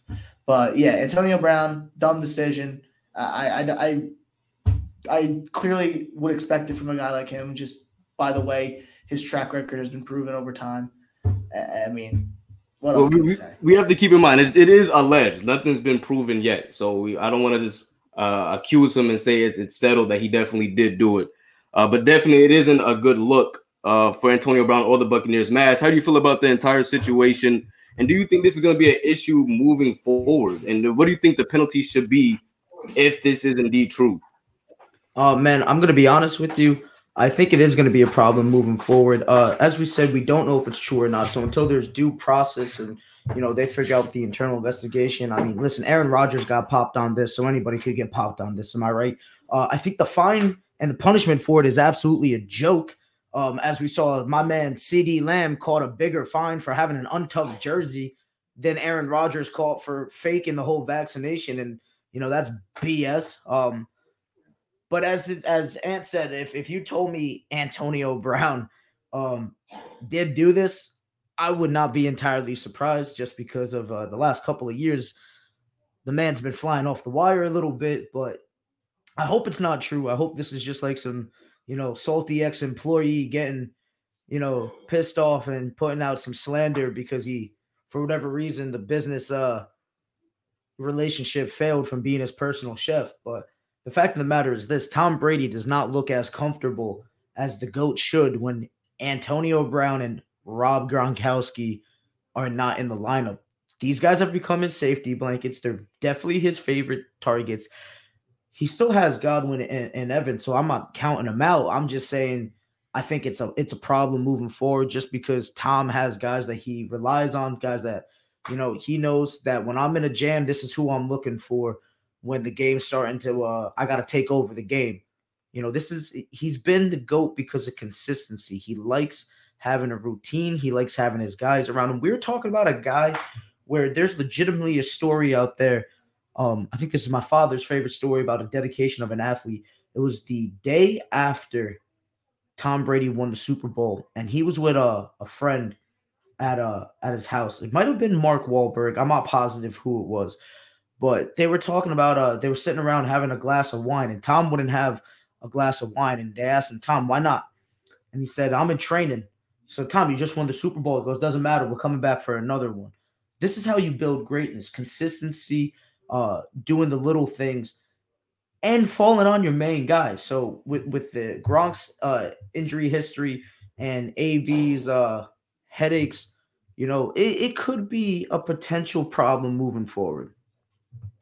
Right, and uh, before I let Jordan go, I was gonna say, uh, following Anthony's thoughts, I, I disagree with his point that uh, their offense and their team would be the same without Antonio Brown, Antonio Brown in the lineup. I don't see them beating the Rams or one of these dominant teams contenders in the AFC without Antonio Brown. He does so many different things. He could play the slot. He's a good deep threat. Um, I like. I just don't. I don't see them being the upper echelon teams without AB. He does too much. Like I said, he could play the slot. Can he gets in the creases of the defense? He's very familiar with Tom Brady. They have great rapport. But uh, Jordan, how are you feeling about the entire situation? Um, do you feel that this may be a problem going into the future? And if this indeed is true, what do you think the repercussions should be for Antonio? You on You're mute. I know, I know. I caught, I caught that. Um, no, but while y'all were talking, doing your takes, I was actually reading one of the articles on ESPN, and um, today, uh, head coach Bruce Arians said on Friday that he has no reasons to believe that wide receiver Antonio Brown procured a fake uh, COVID nineteen vaccination um, card, and that the team that did do its internal due diligence, uh, his own research, but the coach Bruce Arians said that well, we did our investigation. Now let the NFL do theirs. Um, also in the um, article, it says that um, um, the player came over to his house to the to the person's house several times on multiple occasions uh, to get several copies, different copies of of different vexation cards. So maybe that's. I mean, this is too early to getting to like the events because they're still doing the investigation. Um, but if this is if that's true, and this is in fact um like what it is to be. Um the question is like how long or how how how many games has he done has he done this? Has he has he, has he done this the whole season? Um um and yeah i think the repercussions if if everything is is what it's true i think he, he, he might be done for the year man because or wow. maybe like the rest of the season he can't year? be he, he can't be he that would can't. Be, that would be asinine based on how they treated Aaron. Uh, you gotta have consistency, man. Yeah. I, there's absolutely if Antonio Brown catches a yeah. longer suspension than Aaron Rodgers, I, am gonna be. That's ridiculous. No, but clearly, if he's doing it, Big J, if he's doing it, it's been the whole season. I think. Um, I think it might be slightly more punishable than Aaron Rodgers just because he is the second guy, and it's like, okay, now we really need to start cracking down on this. Games left to me. Like a couple, like nine or eight. I mean, listen. At the end of the day, like he, if he's faking, he's faking it the whole season. But at the like, Aaron Rodgers been faking it what, like one week less for crying out right. loud.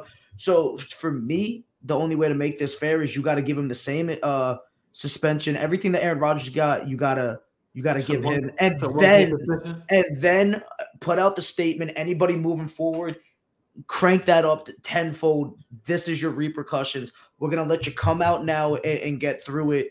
You know, because I will say this, man. We we rag on Kyrie Irving a lot on this podcast, but at least Kyrie had the balls to stand by what he believed in instead of sitting there faking it and potentially putting people at danger. All right, so I respect Kyrie in that sense. Mm-hmm. Aaron Rodgers, I lost a little bit of respect for it. Not that he gives a damn, but um, I lost a little bit of respect just because, dude, you're a liar. Like, and then sitting there being like, oh, I was playing the, uh, you know, the gray area. Come on, dude. You know what you was doing was wrong. You were deliberately deceitful. And AB, I, I hope it's not true, but if he is, like, you need to get the same punishment as Aaron Rodgers, and then they got to crank it up so this way nobody else uh decides to follow suit, man, because you got to protect. I'm just reading this article. It's just back and forth. Like AB didn't do this. Like this is it's all a mess. But they got now. no clue. They got no clue. So, right. yeah, so it's not confirmed, right. So maybe a worse could be a fine or a couple game, a couple suspension, or a couple games for suspension, but it's too early. It's like, oh, AB didn't do didn't do this, and then another side say he did do it. So they're gonna do their internal investigation for the NFL and see what it is. But if it does come come back to bite them them in the ass, then I mean, it could be detrimental to the to the team, man. Right, and I love Brandon's point about the the Kyrie how we uh, treat the treatment of Kyrie. At least Kyrie is straightforward. He doesn't hide behind any lies or masks. He, he's he's straightforward in what he believes in, and if you agree or disagree, he's still gonna do him. Uh, but before I get Anthony in here again, I did read the reports, and uh, but before I say that, I do believe it is a bigger deal uh, what Aaron Rodgers did than what Antonio Brown did, because you're the quarterback of the team. You were the no questionable leader. You're supposed to be quarterbacks are seen in a light than any other position. All right, receivers, cornerbacks, they're, they're they're even known as divas. All right, so seeing a receiver do this isn't shocking, but to see a leader of a franchise do this, a Super Bowl champion and Aaron Rodgers do that, I think it's way worse than Antonio Brown. That's just my opinion. And I, I, I appreciate your take on that, but I think it got to be the same thing. I want to see t- quarterbacks taken off their pedestal, man. We as a league have been protecting them for way too long. And I get that they're held to this higher standard because they're the quote unquote face of the franchise, but not every franchise has their quarterback as the face of the franchise for the past couple uh, past years, JJ Watt was undoubtedly the face of the uh, the Texans. You know, don't tell me that um Lawrence Taylor wasn't the face of the New York Giants back in the day. You know, so start holding guys to the same accountability and stop putting uh quarterbacks on the pedestal. And for God's sake, let the QB take a clean hit just like anybody else. I, I do agree with the sentiment that uh, Aaron Rodgers, what he did was horrible, and as, as as the quarterback, you are held to sort of a higher pedestal. But and I, I do also agree with Matt in the sense that quarterbacks shouldn't be held to this higher pedestal. They are just like everyone else. If they make a mistake just as bad as someone else, they should be uh, punished as bad as someone else. That is definitely a problem in the NFL. We definitely see these quarterbacks as larger than life. And when they do mess up, they do get a little bit of a lighter sentence. Like uh, one thing I can think of is Tom Brady and the Deflategate scandal. I mean, he only got four games for what that that what happened with the Deflategate. I mean, most guys in that situation would probably get a whole year suspension. Hey, but we're gonna need Tom a Brady. podcast on that because I'm gonna be honest with you. I don't even think Tom Brady's at fault there, but we'll save that for another day. Yeah, but I'm just saying. But like, if that was another player, Tom, if it wasn't Tom Brady, well, he would have got shredded. Exactly. Shredded. Exactly. But like, that's what I'm saying. So I, I, do think that there's a problem with with the quarterbacks and holding to a higher standard. But I, I think this whole vaccination situation, when it comes to Aaron Rodgers, and Antonio Brown, we need to have a common punishment. I think two to three games is probably good enough. Give them a good fine, uh, just to let everyone else know that this behavior will not be tolerated. If you want to lie about your vaccination, know that there's going to be a risk. You're putting everyone on your team in danger, and you're also putting yourself in some danger as well as a financial, and probably you're not going to be able to play some games this year, which could cost your team a playoff spot. Yeah, I mean, I got a little bit of background. I'm reading the article down further. It said that according, uh, I think the chef uh, is Ruiz. Um, apparently, he moved into Antonio Brown's house in Tampa, Tampa Bay, Florida, and after the Week One game against the Dallas Cowboys, um, they their relationship kind of broken off and they knew like Antonio wanted to renegotiate the rate for the cook for a chef, but they didn't they didn't disagree. So he moved back to Los Angeles. So they kind of split. So I guess he wanted to, you know, get back at AB for, you know, kind of having that right. rocket relationship. So I mean, who knows, man? It, it, it kind of reminds me of like different different situations, different circumstances. Kind of reminds me of like the like with the Raiders situation, but like looking at the information, man. Obviously, he wanted to get back at AB for doing something that they knew was under the rug. Um, I, I know different circumstance, different situation, but it kind of reminds me of like stuff like that. So I mean, we'll see uh, what the NFL does. I'm really very intrigued to see what they do. So I mean, we'll find that out in the in the coming weeks and maybe a couple, maybe a month or two. Yo, last comment on this: the internet stays undefeated because I just scrolled past a meme where they had AB's vaccination card and it had a picture of McLovin from uh, McLovin, baby. that's super bad, yo. the internet some days undefeated. is just exactly what you need, bro, and some days it's awful. But today, undefeated. And also keep in uh keep in mind that uh the NFL teams are responsible for verifying the personal uh personal player vaccine status. Uh, and obviously it it is illegal to falsify government seals. Uh, so we're gonna wait and see what happens with that. Hopefully it isn't true. Uh, but if it is true, they might end up having to fine the teams. I don't know if they're gonna get fined. Uh, I know the Packers are fined three hundred thousand dollars, but they, they might lose draft picks because this would be the second offense uh, but let's move on to Cam Newton and his big debut returning to North Carolina. I was very excited and happy for my brother Cam. He deserves to be an NFL starter in this league. Um, Maz, how are you feeling about Cam Newton going back? And do you think he can lead them to the playoffs? Told you that was my MVP last last episode, dog. Um, it's the biggest comeback. I think he he has a shot at leading them to the playoffs if Cam keeps balling out. Um, but we've seen him be a little inconsistent, having some big weeks for um for New England. But he's home. He he's the prodigal son. You know, um, I know he's not from like Carolina, but they love him there, and he's their guy. Uh, he's got an MVP. Correct me if I'm wrong, right? And like playing down there in uh Carolina, you know. So yep they love him down there. He's got everything. He feels comfortable. Maybe this is the resurgence that he needs. Uh, clearly, everybody else that they brought in after him was not the um, starter that they were looking for. wasn't the move. He comes back and has a legitimate shot. They get they just got CMC back. Uh, Robbie Anderson and him seem to be having a nice uh, little connection there. Arguably the most uh, offensive talent that he's played with. So we'll see. Um, I think they could scrape into the into the playoffs, but it's still a little too early, and I want to see Cam this week. But I'm just really glad that the brother got a shot at uh showing his worth because I, I just think he was done a little dirty. Um, and obviously New England wasn't the fit for him. But it's always nice to see Cam succeed because he's given us countless uh excitement over the past couple of years. Uh, Ant, what do you think, Doug?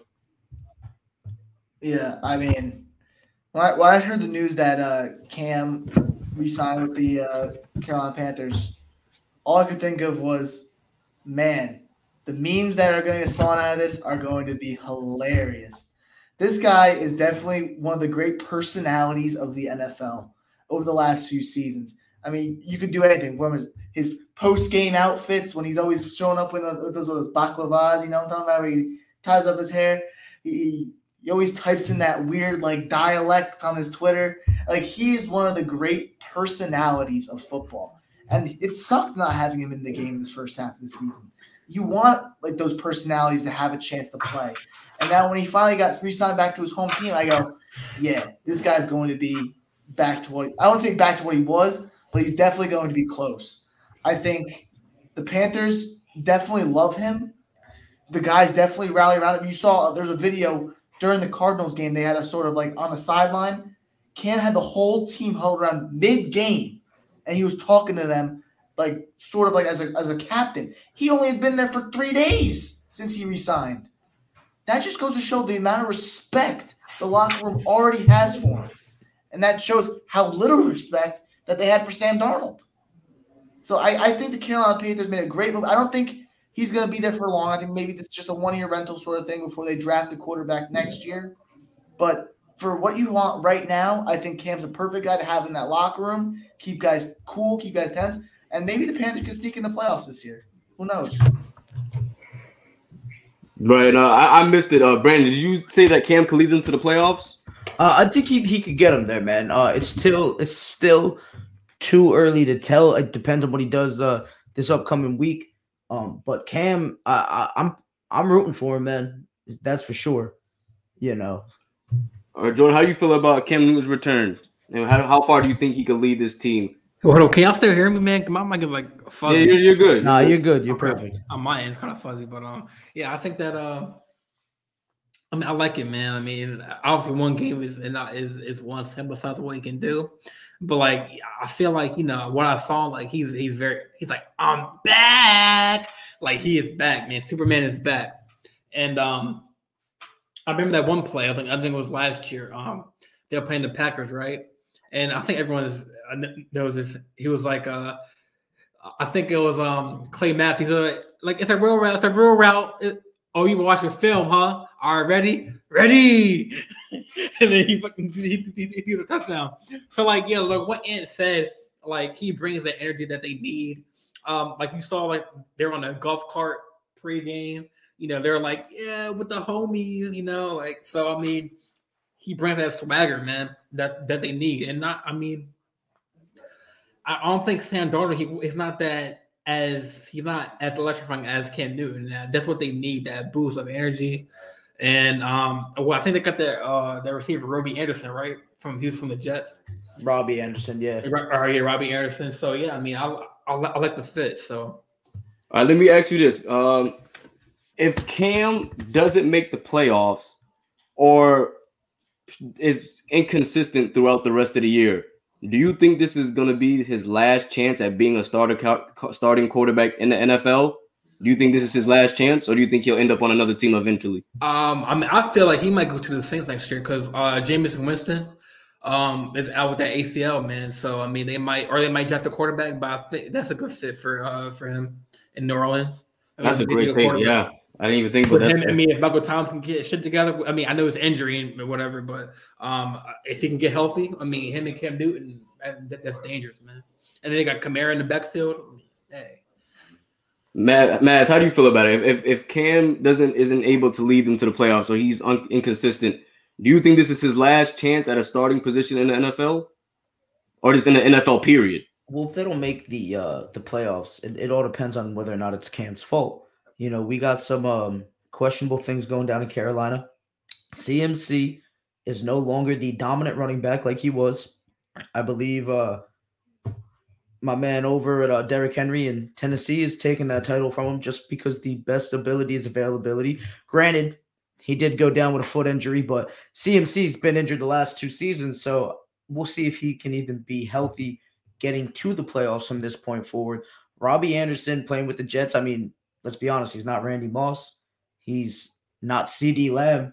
You know, he's not a, a, marquee name at the wide receiver position. He's he's an okay wide receiver. You know, he's solid at times, but we'll see if and now obviously if Cam can't hang, yeah, you got to start debating uh hanging it up. He's got an injury history, didn't make it work uh up in uh, New England. We'll, we are seeing Mac Jones have a good season right now, leading uh rookie quarterbacks and stuff. But at the end of the day, um, it all comes down to how Cam personally performs. I don't think making the playoffs uh decides whether or not he gets a chance. I think it's what he does individually decides whether or not he gets a second chance. And like I said, I'm rooting for him. Same, Anthony. Do you feel that um if he doesn't play up to Cam doesn't play up to par, or if they miss the playoffs, that this might be his last opportunity to start? Or do you feel that he might be out of the league period if he doesn't play uh, up to level of expectations?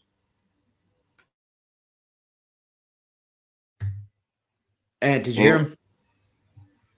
I think he's I think he's frozen. That damn Montclair Wi-Fi, bro. We play all this money just for this thing to go down. Oh, he's he's using that Montclair Wi-Fi.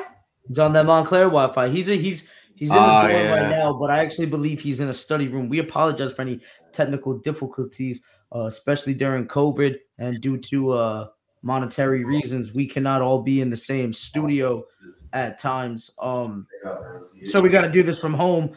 And listen, my home Wi-Fi isn't the best. Montclair Wi-Fi is Jaggy Anthony, give us a thumbs up if you can hear us, my brother. Are you back, Anthony? Yeah. Nah, he can't hear. No, no man, that thing. So let's let's just move. Let's just move on. Um, Maz, you mentioned uh, Mac Jones having uh probably the best year out of all the rookie QBs. how has he looked to you, and what do you? How far do you think Mac Jones and this New England team can go? Um, I'm gonna stand by my original take that I had a couple weeks ago. Mac Jones and the New England Patriots will go as far as Bill Belichick will take them. Um, I'm not sold on Mac Jones, even though he's probably having the top year out of all the quarterbacks. But I also said he's the one rookie quarterback with the best situation. He's walking in to uh he walked in to the goat of coaching. Um, a guy who with Tom Brady has won multiple Super Bowls, the most winningest coach of all time when it comes to Super Bowls. Bill Belichick is God when it comes to football. You know, um, it, it's amazing. But I will say this: they end up playing the Atlanta Falcons on Thursday Night Football. They won twenty-five to zero. Mac Jones, twenty-two of twenty-six, quality. 207 yards, one touchdown, one interception. That's a game that he should have blown out of the water. Shouldn't have had any picks uh, if he's the real deal, in my opinion, because Atlanta has been dog water this entire season. You know, um, I just don't see Mac Jones being the guy outside of the system. I mean, if he's not with Bill Belichick, I, I don't think he's going to be as good as we're seeing him being.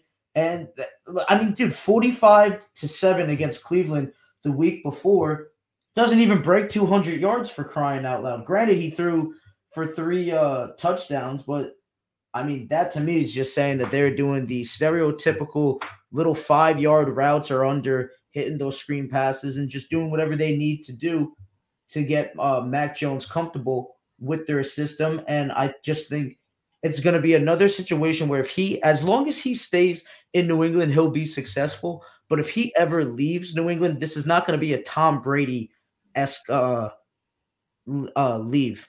Go ahead, Ed. Here's the thing, Maz. You're talking about that Mac Jones benefits from the system. That he's in the system. He's not leaving for a while. So for sure, no reason why he can't be a good quarterback. He is a good quarterback in the system, and now he's in the system. So let, let's see what he can do while he's in the even, system. Even the week before against Carolina, which nobody's sitting there saying that Carolina's got a great defense. I mean, he went 12 of 18 and a 24 to 6 win. He went 12 of 18, one touchdown, one interception. Granted, he's a rookie and I'm being pretty harsh right now. I watched Mac Jones all in college and I just saw him uh, benefit from talent around him. He's an okay quarterback.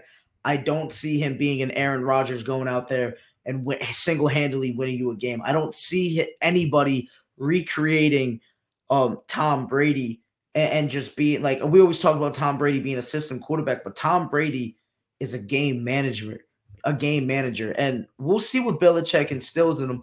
But I still don't think he's going to be the best quarterback out of this draft. I think he's in the best position out of the quarterbacks, but I'm still going to be rocking with Trevor Lawrence until somebody proves me otherwise. Just because the kid knows how to win, and I see the Jaguars turning around in, in the next upcoming years. Maybe not right away, but to me, Trevor Lawrence is a guy that's going to go out there and win you a game.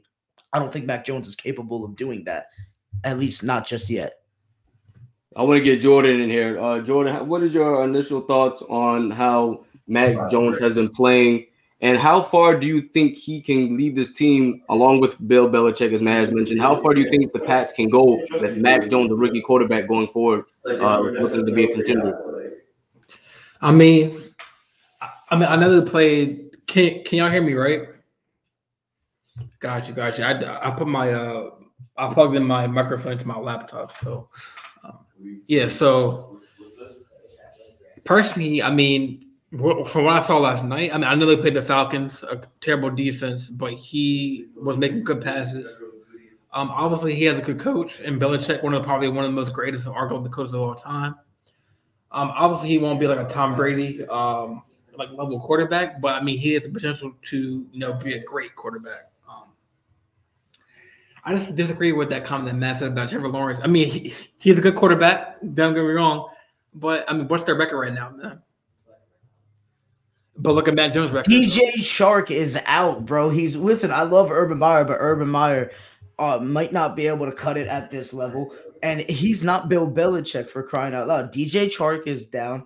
Um, I can't even name the second best wide receiver yeah. on well, the Jaguars. Thank you, Shenault. Like I like, you know, I mean, like, listen, Shenault's qual- like quality, but mm-hmm. like, where he's not working with anybody great, and he doesn't have a goat defense to rely on right now because that defense has been killing it, and that defense has been killing it because they got the GOAT coach, man. I mean, come on. Give if you trade places Trevor Lawrence for Mac Jones right now, I guarantee you Trevor Lawrence against the Panthers, against Atlanta, against Cleveland, especially in the 45 win. He's thrown for over 300 yards and has multiple touchdowns. Mac Jones, they're playing it safe with him, and I don't think he's capable of doing what Trevor Lawrence is capable to do. I don't think he's capable of doing what Justin Fields is capable of doing on a football field. You take any one of those guys, granted, Belichick saw something in this kid and said, This is my next protege moving forward. All right, this is my guy. But at the end of the day, if you put Trevor Lawrence there, Justin Fields, they do a little better. Yeah, I, mean, I feel like I mean I feel like Trevor Lawrence is a more if you put him on the Pacers, I feel like he's more of a more of a mobile quarterback because I, I, feel like you know when it comes to like the only comparisons I see with Tom Brady and Mac Jones is they're both kind of pocket passers. Like you don't really see Mac Jones scrambling, in case he needs to. But I feel like, like you said, Maz, if like, you put like Trevor Lawrence on the Patriots right now, like I feel like he can gain gain more extra yards with with his with his run. Um, but personally, I mean, I mean, and their defense is good. I mean, they got my boy Judon. I got Hightower. Got McCourty, uh, one of the twins. I mean, I mean, they're looking Van Noy. They're looking pretty good, man. Yeah, I, I will have to agree with Maz. Mac is definitely in the best situation. He definitely has the best talent surrounding. He has an incredible defense. They're playing like a top five defense at the moment. He's playing for the greatest coach to arguably ever to, to ever be in that position. He has a lot. And no, I don't think he's as spectacular as Trevor Lawrence or Justin Fields. But what Mac Jones does fits perfectly for what New England likes and what they're used to. Tom Brady isn't the most spectacular, but he's very efficient, doesn't do too much, doesn't put the ball in harm's way. Um, Mac Jones, like you said, nothing crazy. He's only had one game where he's thrown over more than two touchdowns, and that was against Cleveland uh, in that blowout win. Um, so he, like Maz mentioned, he is doing a lot of dinking and dunking. Nothing spectacular, but he is so. Eff- I'm impressed. I'm impressed by his poise. His he seems to have the the the the locker room's attention and leadership. The people follow him. He especially at this. It's hard to go in a situation especially in a place like New England where expectations are so high, and you're a rookie quarterback and coming in uh, filling in the GOAT shoes. I think he's doing a remarkable job, uh, given the fact that he's a rookie. So I'm very impressed. But do I think he's going to be ever an elite quarterback? I may have to agree that I, I don't think he ever will be elite, but I, he's he's an above average quarterback for sure. Listen, man, and you just said it best. You know, like I, we're on the same page here for this one. Mac Jones is probably going to have a solid career, you know, but he will never be, in my opinion, an elite quarterback. And by elite quarterback, I mean like he might break top 10 a couple of years every now and then, but he will not be a consistent guy. He's not going to go out there and put teams on his back. When you're given the winning playbook by the GOAT coach, man, what do you expect to happen? W's. Here's the thing. Here's the thing I'm, I'm going to bring up. I'm going to bring up a quarterback who was great, statistically great. But at the beginning of his career, he was a bit of a game manager. And that quarterback was Philip Rivers. Philip Rivers, to start his career, was very much a game manager. He had LaDainian Tomlinson in his backfield, and pretty much all his job was was to hand the ball to LaDainian Tomlinson or dunk it to LaDainian Tomlinson. So yeah, he started his career as a game manager. But that doesn't mean he didn't evolve into one of the greatest passers in the game at that point.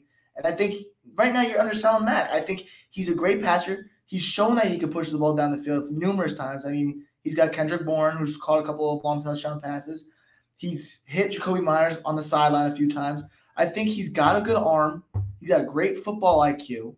I, I think with Belichick and a little bit more time, he can develop into that passer that you guys don't think he can be. I I, I think I mean, he's he's definitely young. He's definitely a little raw but he's going into a system that he knows. Nick Saban and Bill Belichick are pretty much like football brothers. They do the same exact thing. So he's he's grown through that college system with Nick Saban, and now he's in that same system with Bill Belichick.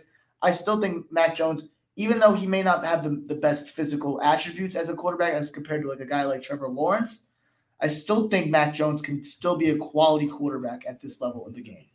I did not like that uh that Saban Belichick comparison because the fact of the matter is this Saban gets the top recruits all the time. Bill Belichick is working with not many big names on that offensive side of the ball and is getting results. That is the difference between greatness and recruiting right there. All right. So, but that's for another podcast. I, I, I get what you're saying, but on this one, we're just going to have to respectfully disagree and until Mac Jones shows me otherwise. He's had three games where these were clear wins. They looked like the better team all game long. The score was even up there, and he looked like he didn't do much in it. Yeah, and uh, I'm looking at the a lot of the games. It's really been the defense. If you look at it, the Falcons were held scoreless. Cleveland was held to seven points. Carolina was held to six points. Yes, they did give up 24 to San Diego, but we know them with uh, Justin Herbert and then they held New York, the New York Jets to 13. So it's really been the defense dominating. Yes, Mac has had really good games. He's been poised, very efficient, not turning the ball over uh, to an extreme level. But we have to give props to this defense, this Bill Belichick led defense. Um, but I want I didn't hear a, a, clear answer. Do you so how far do you think New England can go with Mac Jones this year? Do you guys see them having a chance making it to the conference uh, the conference championships, what do you think their limitations are? I'm gonna throw it to Jordan first. You're on mute. No, I'm gonna say, what was the question again, bro? No, I was saying, uh, how far do you think they can go? Like, what do you think their ceiling is this year? Do you think they can have a chance to uh, making it to at least like the the AFC Championship? Where where do you think their their limitations are? I mean, I think they'll make the playoffs. Um, I think they're like six and three right now, right? So they're they're like I th- I got I got to look seven at and four, but yeah, what seven and four? Yeah. Um, I mean, I gotta say, I look at this their remaining schedule, but I mean, if they can, you know, pull a couple wins, um, for the end of the season, I feel like they can make the playoffs.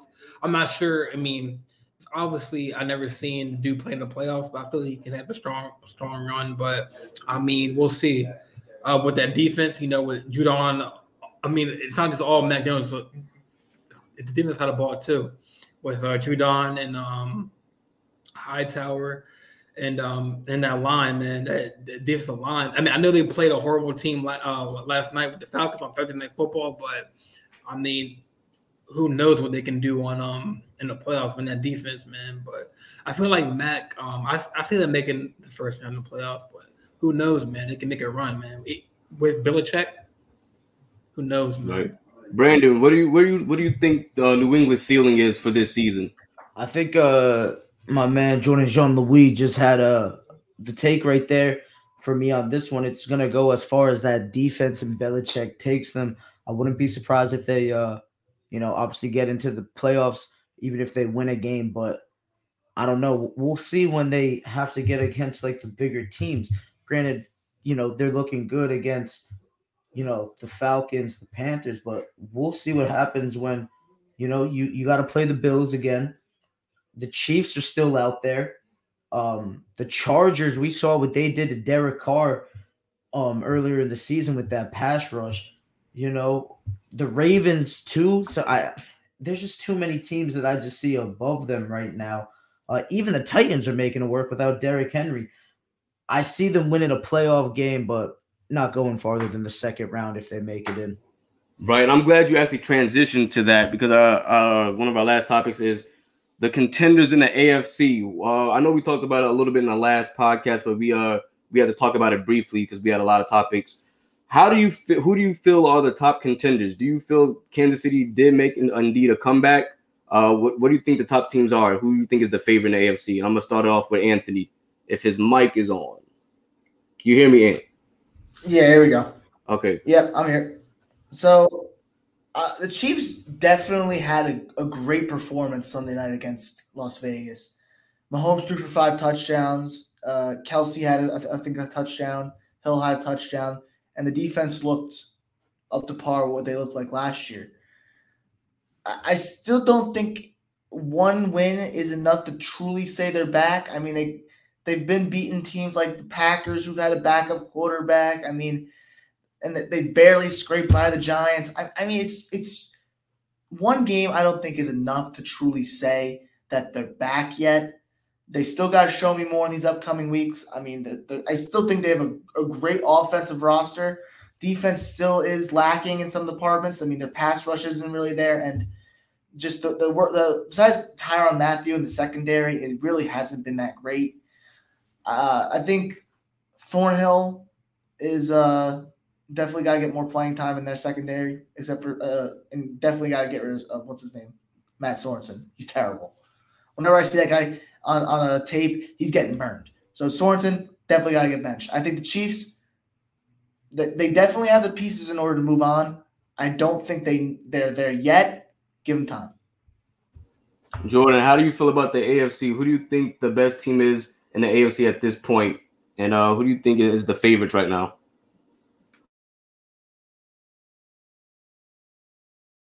Jordan, your damn mic is off, kid. Come on, get it together. the na- the show is named after you. You're better than this. Man, I'm, I'm sorry, fellas. I'm just ah, man. Anyways, um, what I was saying was I'm look, I'm looking at the standings right now uh, in the conference. Um, Tennessee's at eight and two. Uh, Buffalo is at six and three, and then Baltimore right at, at, number three, and New England right, right, right behind them. So I feel like, like we said on previous podcasts, um, the field is open. You know, Chiefs are, are getting hotter, hotter again. Um, but I feel like it's a wide open, man. To be honest, um, with um, like any of these teams can make a deep run in the playoffs, man. I mean, I don't. Well, they have the Steelers behind us, but I don't. I don't know how they'll probably slide down a couple spots. Um, the Steelers, but um, yeah, like I said, it's, it, it, it's pretty wide open competition, man, and that's crazy to say because you know it hasn't really been an open competition in, in the NFL season before, so it's really exciting, man. So we'll see, we'll see. But I don't want to start another argument like we did on uh last podcast.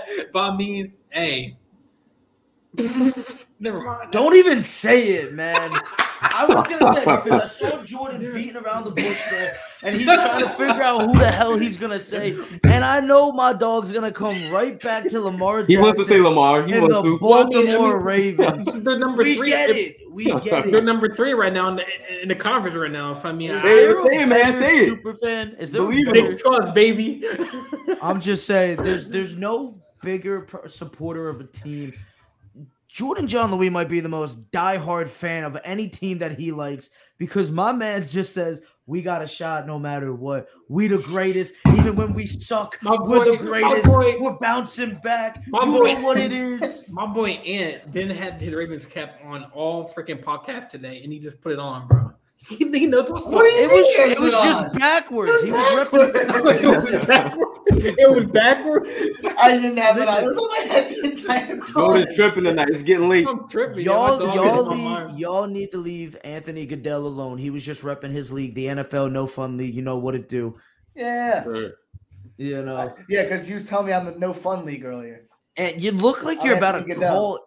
You look like a special teams assistant coach for the Baltimore Ravens Oh, right now. Oh, yeah, see, look, I got the little like. Especially with the If you got a headset. clipboard, oh, Look, give me the clipboard. I got the polo shirt. Come on, give me, give me, give me a coach. I could just see him right now. I could just Nine seven three. Fellas, real Call me up. real quick. While we're on the Ravens, I've been saying this all week. Uh, Oh, yeah. I, yeah, here we go. I, uh, Are you with the listen, I'm. I'm a man of my word, and I can uh, admit when I'm wrong. Lamar Jackson, I am issuing an apology to you. Not that you give a damn about who I am right now, um, but I'm issuing an apology, issuing an apology because in the hype of the moment, uh, I used the bullshit stat, and I said that Lamar Jackson is, uh, you know, fumbles a lot more than guys that we were previously mentioned for MVP candidate. And when I went back and looked at the numbers, my man Dak Prescott, um, Kyler Murray, and Josh Allen all had more fumbles. So I do apologize for saying something that was uh, blasphemous, and I need to own that up. I apologize. Um, but I believe it was my man Matt who said he'd just be fumbling at the worst times, and that's why it feels like that. So I think I am saved a little bit there because every time you're watching, whenever they don't need a fumble, a fumble happens. You don't believe me? Just look at that Las Vegas Raiders game at the beginning. When do you ever need a fumble? What's up? When do you ever oh, I'm saying, no, no. There's times. Some fumbles are worse than others. There's times, yeah, absolutely. Depending on where you are on the field, depending on what time of the game it is. Like we said, overtime fumble versus the uh the Raiders. Correct me if I'm wrong, or it was at least in that fourth quarter towards that uh dying moments when they least needed it. You know, if you're getting one in the middle of the first quarter, it is what it is. But you know, when we're dealing with clutch situations, it just seems to always go against him right when they really need it to happen. And other times he's great. He's an exciting player, but nonetheless, going with what you were talking about, uh, Matt, with the the AFC contenders, I, I think we're we're gonna find out on whether or not the, the Chiefs have still been okay. It's just where they're not excellent like we're used to them being, and they're playing the Dallas Cowboys this week. And I think that game we're going to see if both teams are true contenders, like uh, we've been talking about, especially from my boys. We'll see if they're the real deal. I think they are playing against Tampa Bay, but we know that sometimes they have a tendency to slack and, and lack off. And I'm not sold on um, the win against the Raiders for the sole fact that I legitimately saw that um, the Raiders lose to the Giants. That secondary was not that great. Um, they should have won that game and they just playing down. So I, am not sold with the domination over the Raiders. If they beat the Cowboys or, or vice versa, depending on that game, I think that's going to tell us a lot about both divisions. And that's my game of the week I'm most excited for. Yeah, I would have to agree uh, with the rest of you guys. It's wide open. Um, if I had to pick a favorite, I think what did I say last podcast? My my sleeper was the Chargers, but they they've dipped a little bit since then. They're they're five and four now. Um, I also did say if, if Derrick Henry never got injured, they would be the, the Tennessee Titans would be the clear cut favorite in my opinion. Uh, but for, for as right now, I I guess I would go with the Bill just on the fact that they have uh, the second best quarterback and the best defense uh, in the conference, in my opinion.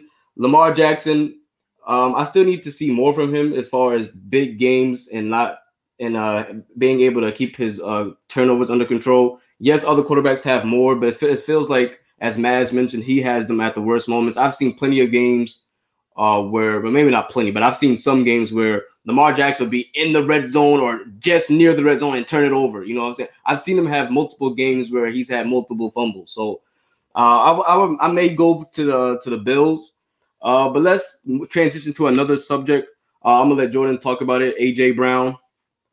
Yeah, um, very very important. Um, so on ESPN, um, Tennessee Titans star receiver um, AJ Brown came out today um, with um, a, a, strong statement. Um, Brown last year mentioned that he had thoughts of taking his life. Uh, he felt that he didn't have hope for better days and believed everything was going wrong for him. Um, and I quote, this is from him. I posted this video because I wanted to encourage others to seek help whatever they are down. I didn't take into consideration for what depression really was. I grew up just brushing it off my feelings, and this got the best of me. I just wanted to put on a positive message and uh, that I'm still here, I'm growing and blessed, and have it and have a lot to be thankful for. So yeah, it's very very important. Um, we we uh, I mean like so uh, him as an athlete and athletes across every every sport. Um, I don't think people take like I mean obviously depression is a very serious topic, and just knowing that he has the bravery to come out and like speak about it uh, is really takes guts. Um, and just knowing that you know he was having thoughts of uh, of taking his life is just it just doesn't um it just proves the fact that no matter if you're human athlete um have money rich poor we, we all go through some problems and it's just uh and I just want to say, if anyone is experiencing with depression or anything, just reach out, reach out. You know, um, talk to your mom, dad, best friend, anyone, and uh, just you know, it's important to speak out um, so we can have a good message for for other people who don't feel as comfortable. And you know, with like we see that with Simone Biles too in the Olympics. You know, uh, same thing. Like she she she took one for the team because she wasn't, you know, her mind,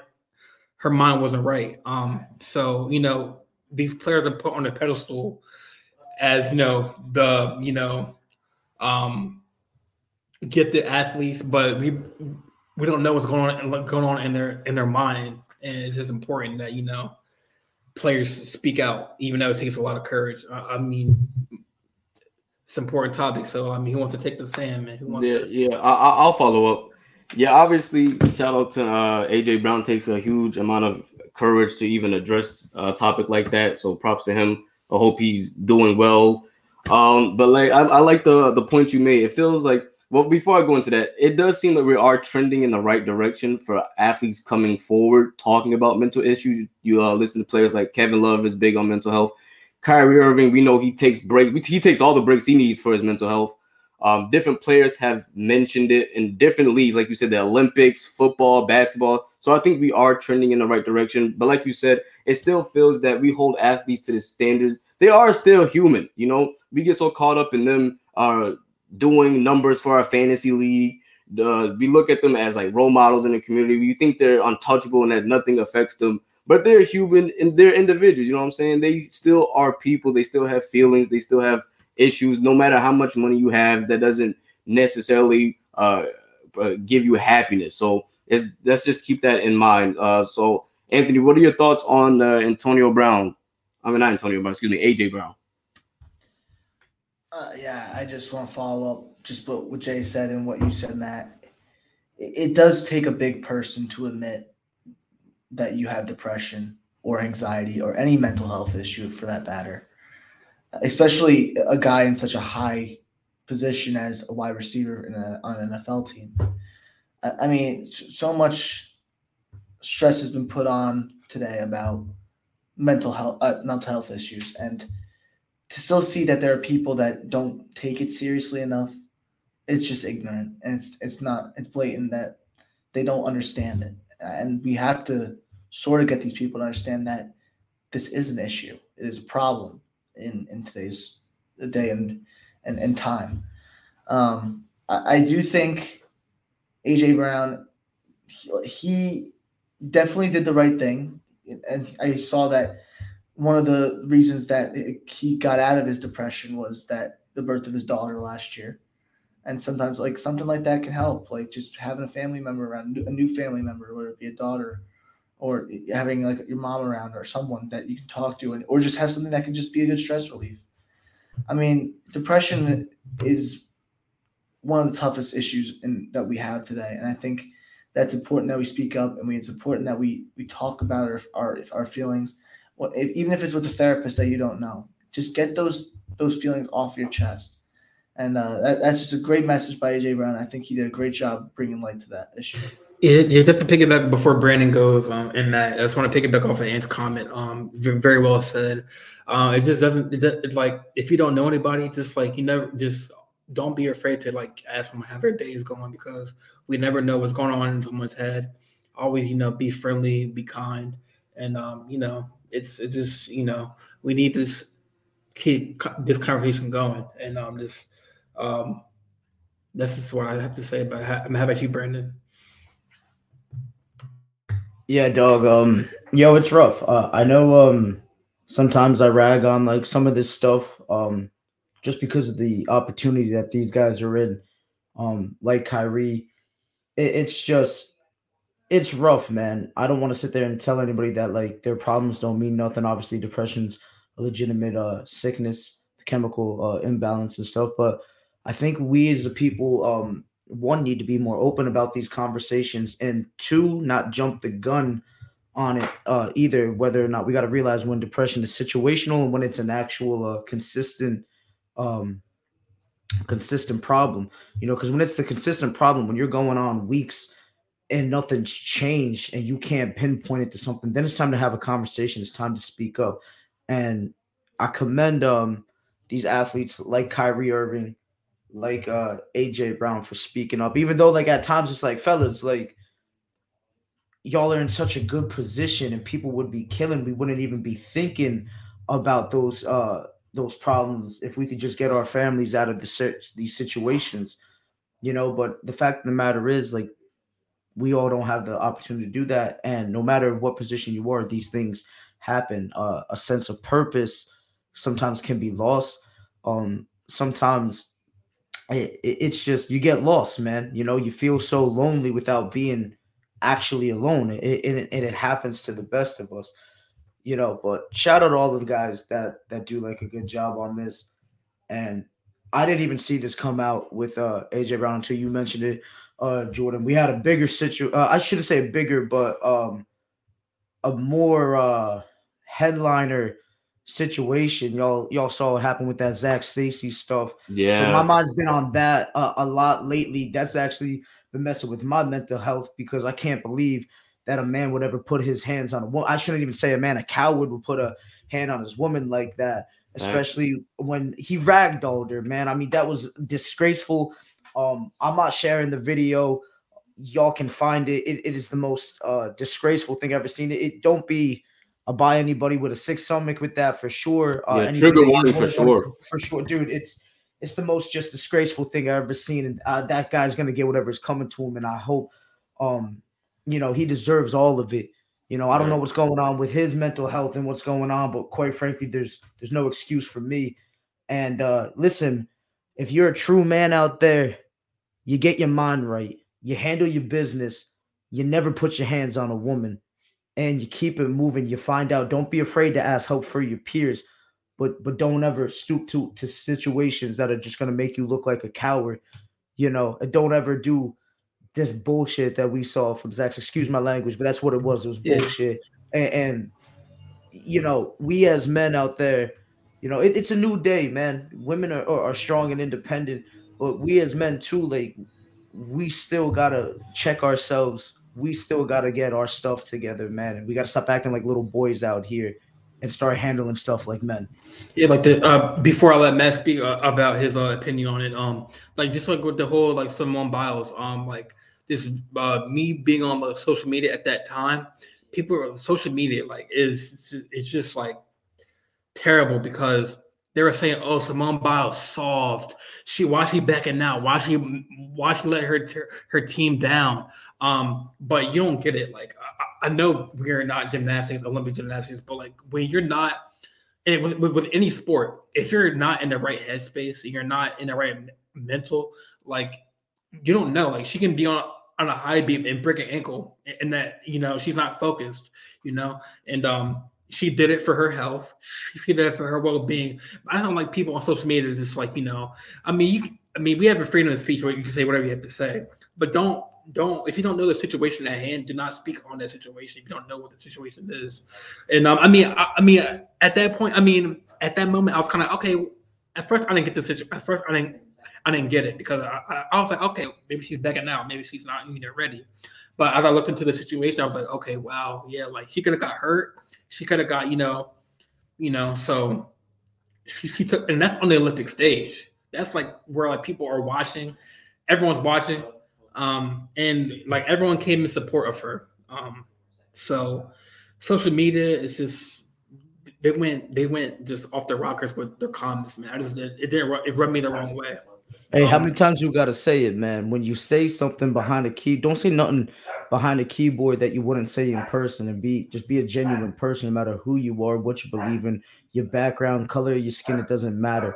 All right, we mess with with genuine people here. All right, we got four different shades chilling on the screen right now. All right, we get along just fine because we're all stand up dudes, and we all know that we have the best intentions you know and sometimes we say the wrong things and sometimes we we think without speaking but i think we're all man enough to uh and grown up enough to know when we're wrong and when we got to issue apologies you know so big j I, I just want to thank you for giving us this platform. Yeah. And, and sometimes we got to cover. I, I know this could be hard listening at times, but sometimes we got to cover these issues, you know. So it is what it is. But yeah, yeah everybody just got to do a better job, man. Everybody. Right. Yeah, like I don't want to be a, a, like a hog on this uh, topic. I want to let Matt speak, man. Like I know you're going to say something, man. But uh, oh, yeah, like, like I appreciate you, Matt or Maz, man. I appreciate you are, man. I, I I'm happy that Maz seeked me out at the meeting. Like, yo, you know, it's good to have different shades of different diversity on on on this show, man. And um, before I, I'll let you go, Matt. Yeah. No, no. I, like I said, I feel like we are trending in the right direction. But the fans, I think we got to take a step back and not be so selfish. I mean, like I said, we are we're so consumed in like our own individual like games, like our fan. We only care about our fantasy leagues, their points, what they're doing for us. We don't consider, excuse me, how they're feeling. You know what I'm saying? And I just want to say, uh, to follow one of Matt's points on the um, the, the AJ Brown situation. You also got to remember with more money. I know you said they're in a favorable position, but you also got to remember more money, more problems too. So you know they, they're. I'm pretty sure they got fake friends, fake family members, a lot of pressure. Stuff. Fair enough, but in so, the terms of my man, my favorite rapper, Young Jeezy out there, more problems, more money. More problems, more money. I feel that. it's a mindset, dog. Nah, I hear that. It's a this mindset. Guy. All right, it's a mindset. Get your mind right. And right. And maybe maybe he is DJ Khaled. I don't know. Another one. Nah, those those are those are Jeezy lyrics all day. Get you. Let me talk to him. Get your mind right. All right. Yeah. I heard Big say more money, more problems. The way I look at it, more problems, more money, bro. If y'all ain't on Young Jeezy, that's that's that's the wave, bro. That's that's knowledge right there. That's that's growth right there. Jay Z, two Rick Ross. I, I mess with the three of them because they they drop in knowledge, man, on how to better yourselves and just get your mind right. And you know exactly. what? Speaking of getting uh speaking of mind right, we haven't even uh covered it because obviously this isn't sports related, but uh let me just say rest in peace, young Dolph. Yeah, rest in yeah, peace, rest young in Dolph, peace, man. man. Oh yeah, for sure. Rest in peace, man. All right, well that's that's gonna do it if there's no more remarks, thank you guys so much for watching. This is episode two, season three. Make sure you tune in every Fridays. Um, JJL podcast, you know how we coming. Uh, shout out to everybody. Thank you, Jordan, Brandon, and Anthony, of course. Uh, we're gonna see you next week. Yeah, man. Thanks, guys. Peace, peace. Have a good one, fellas.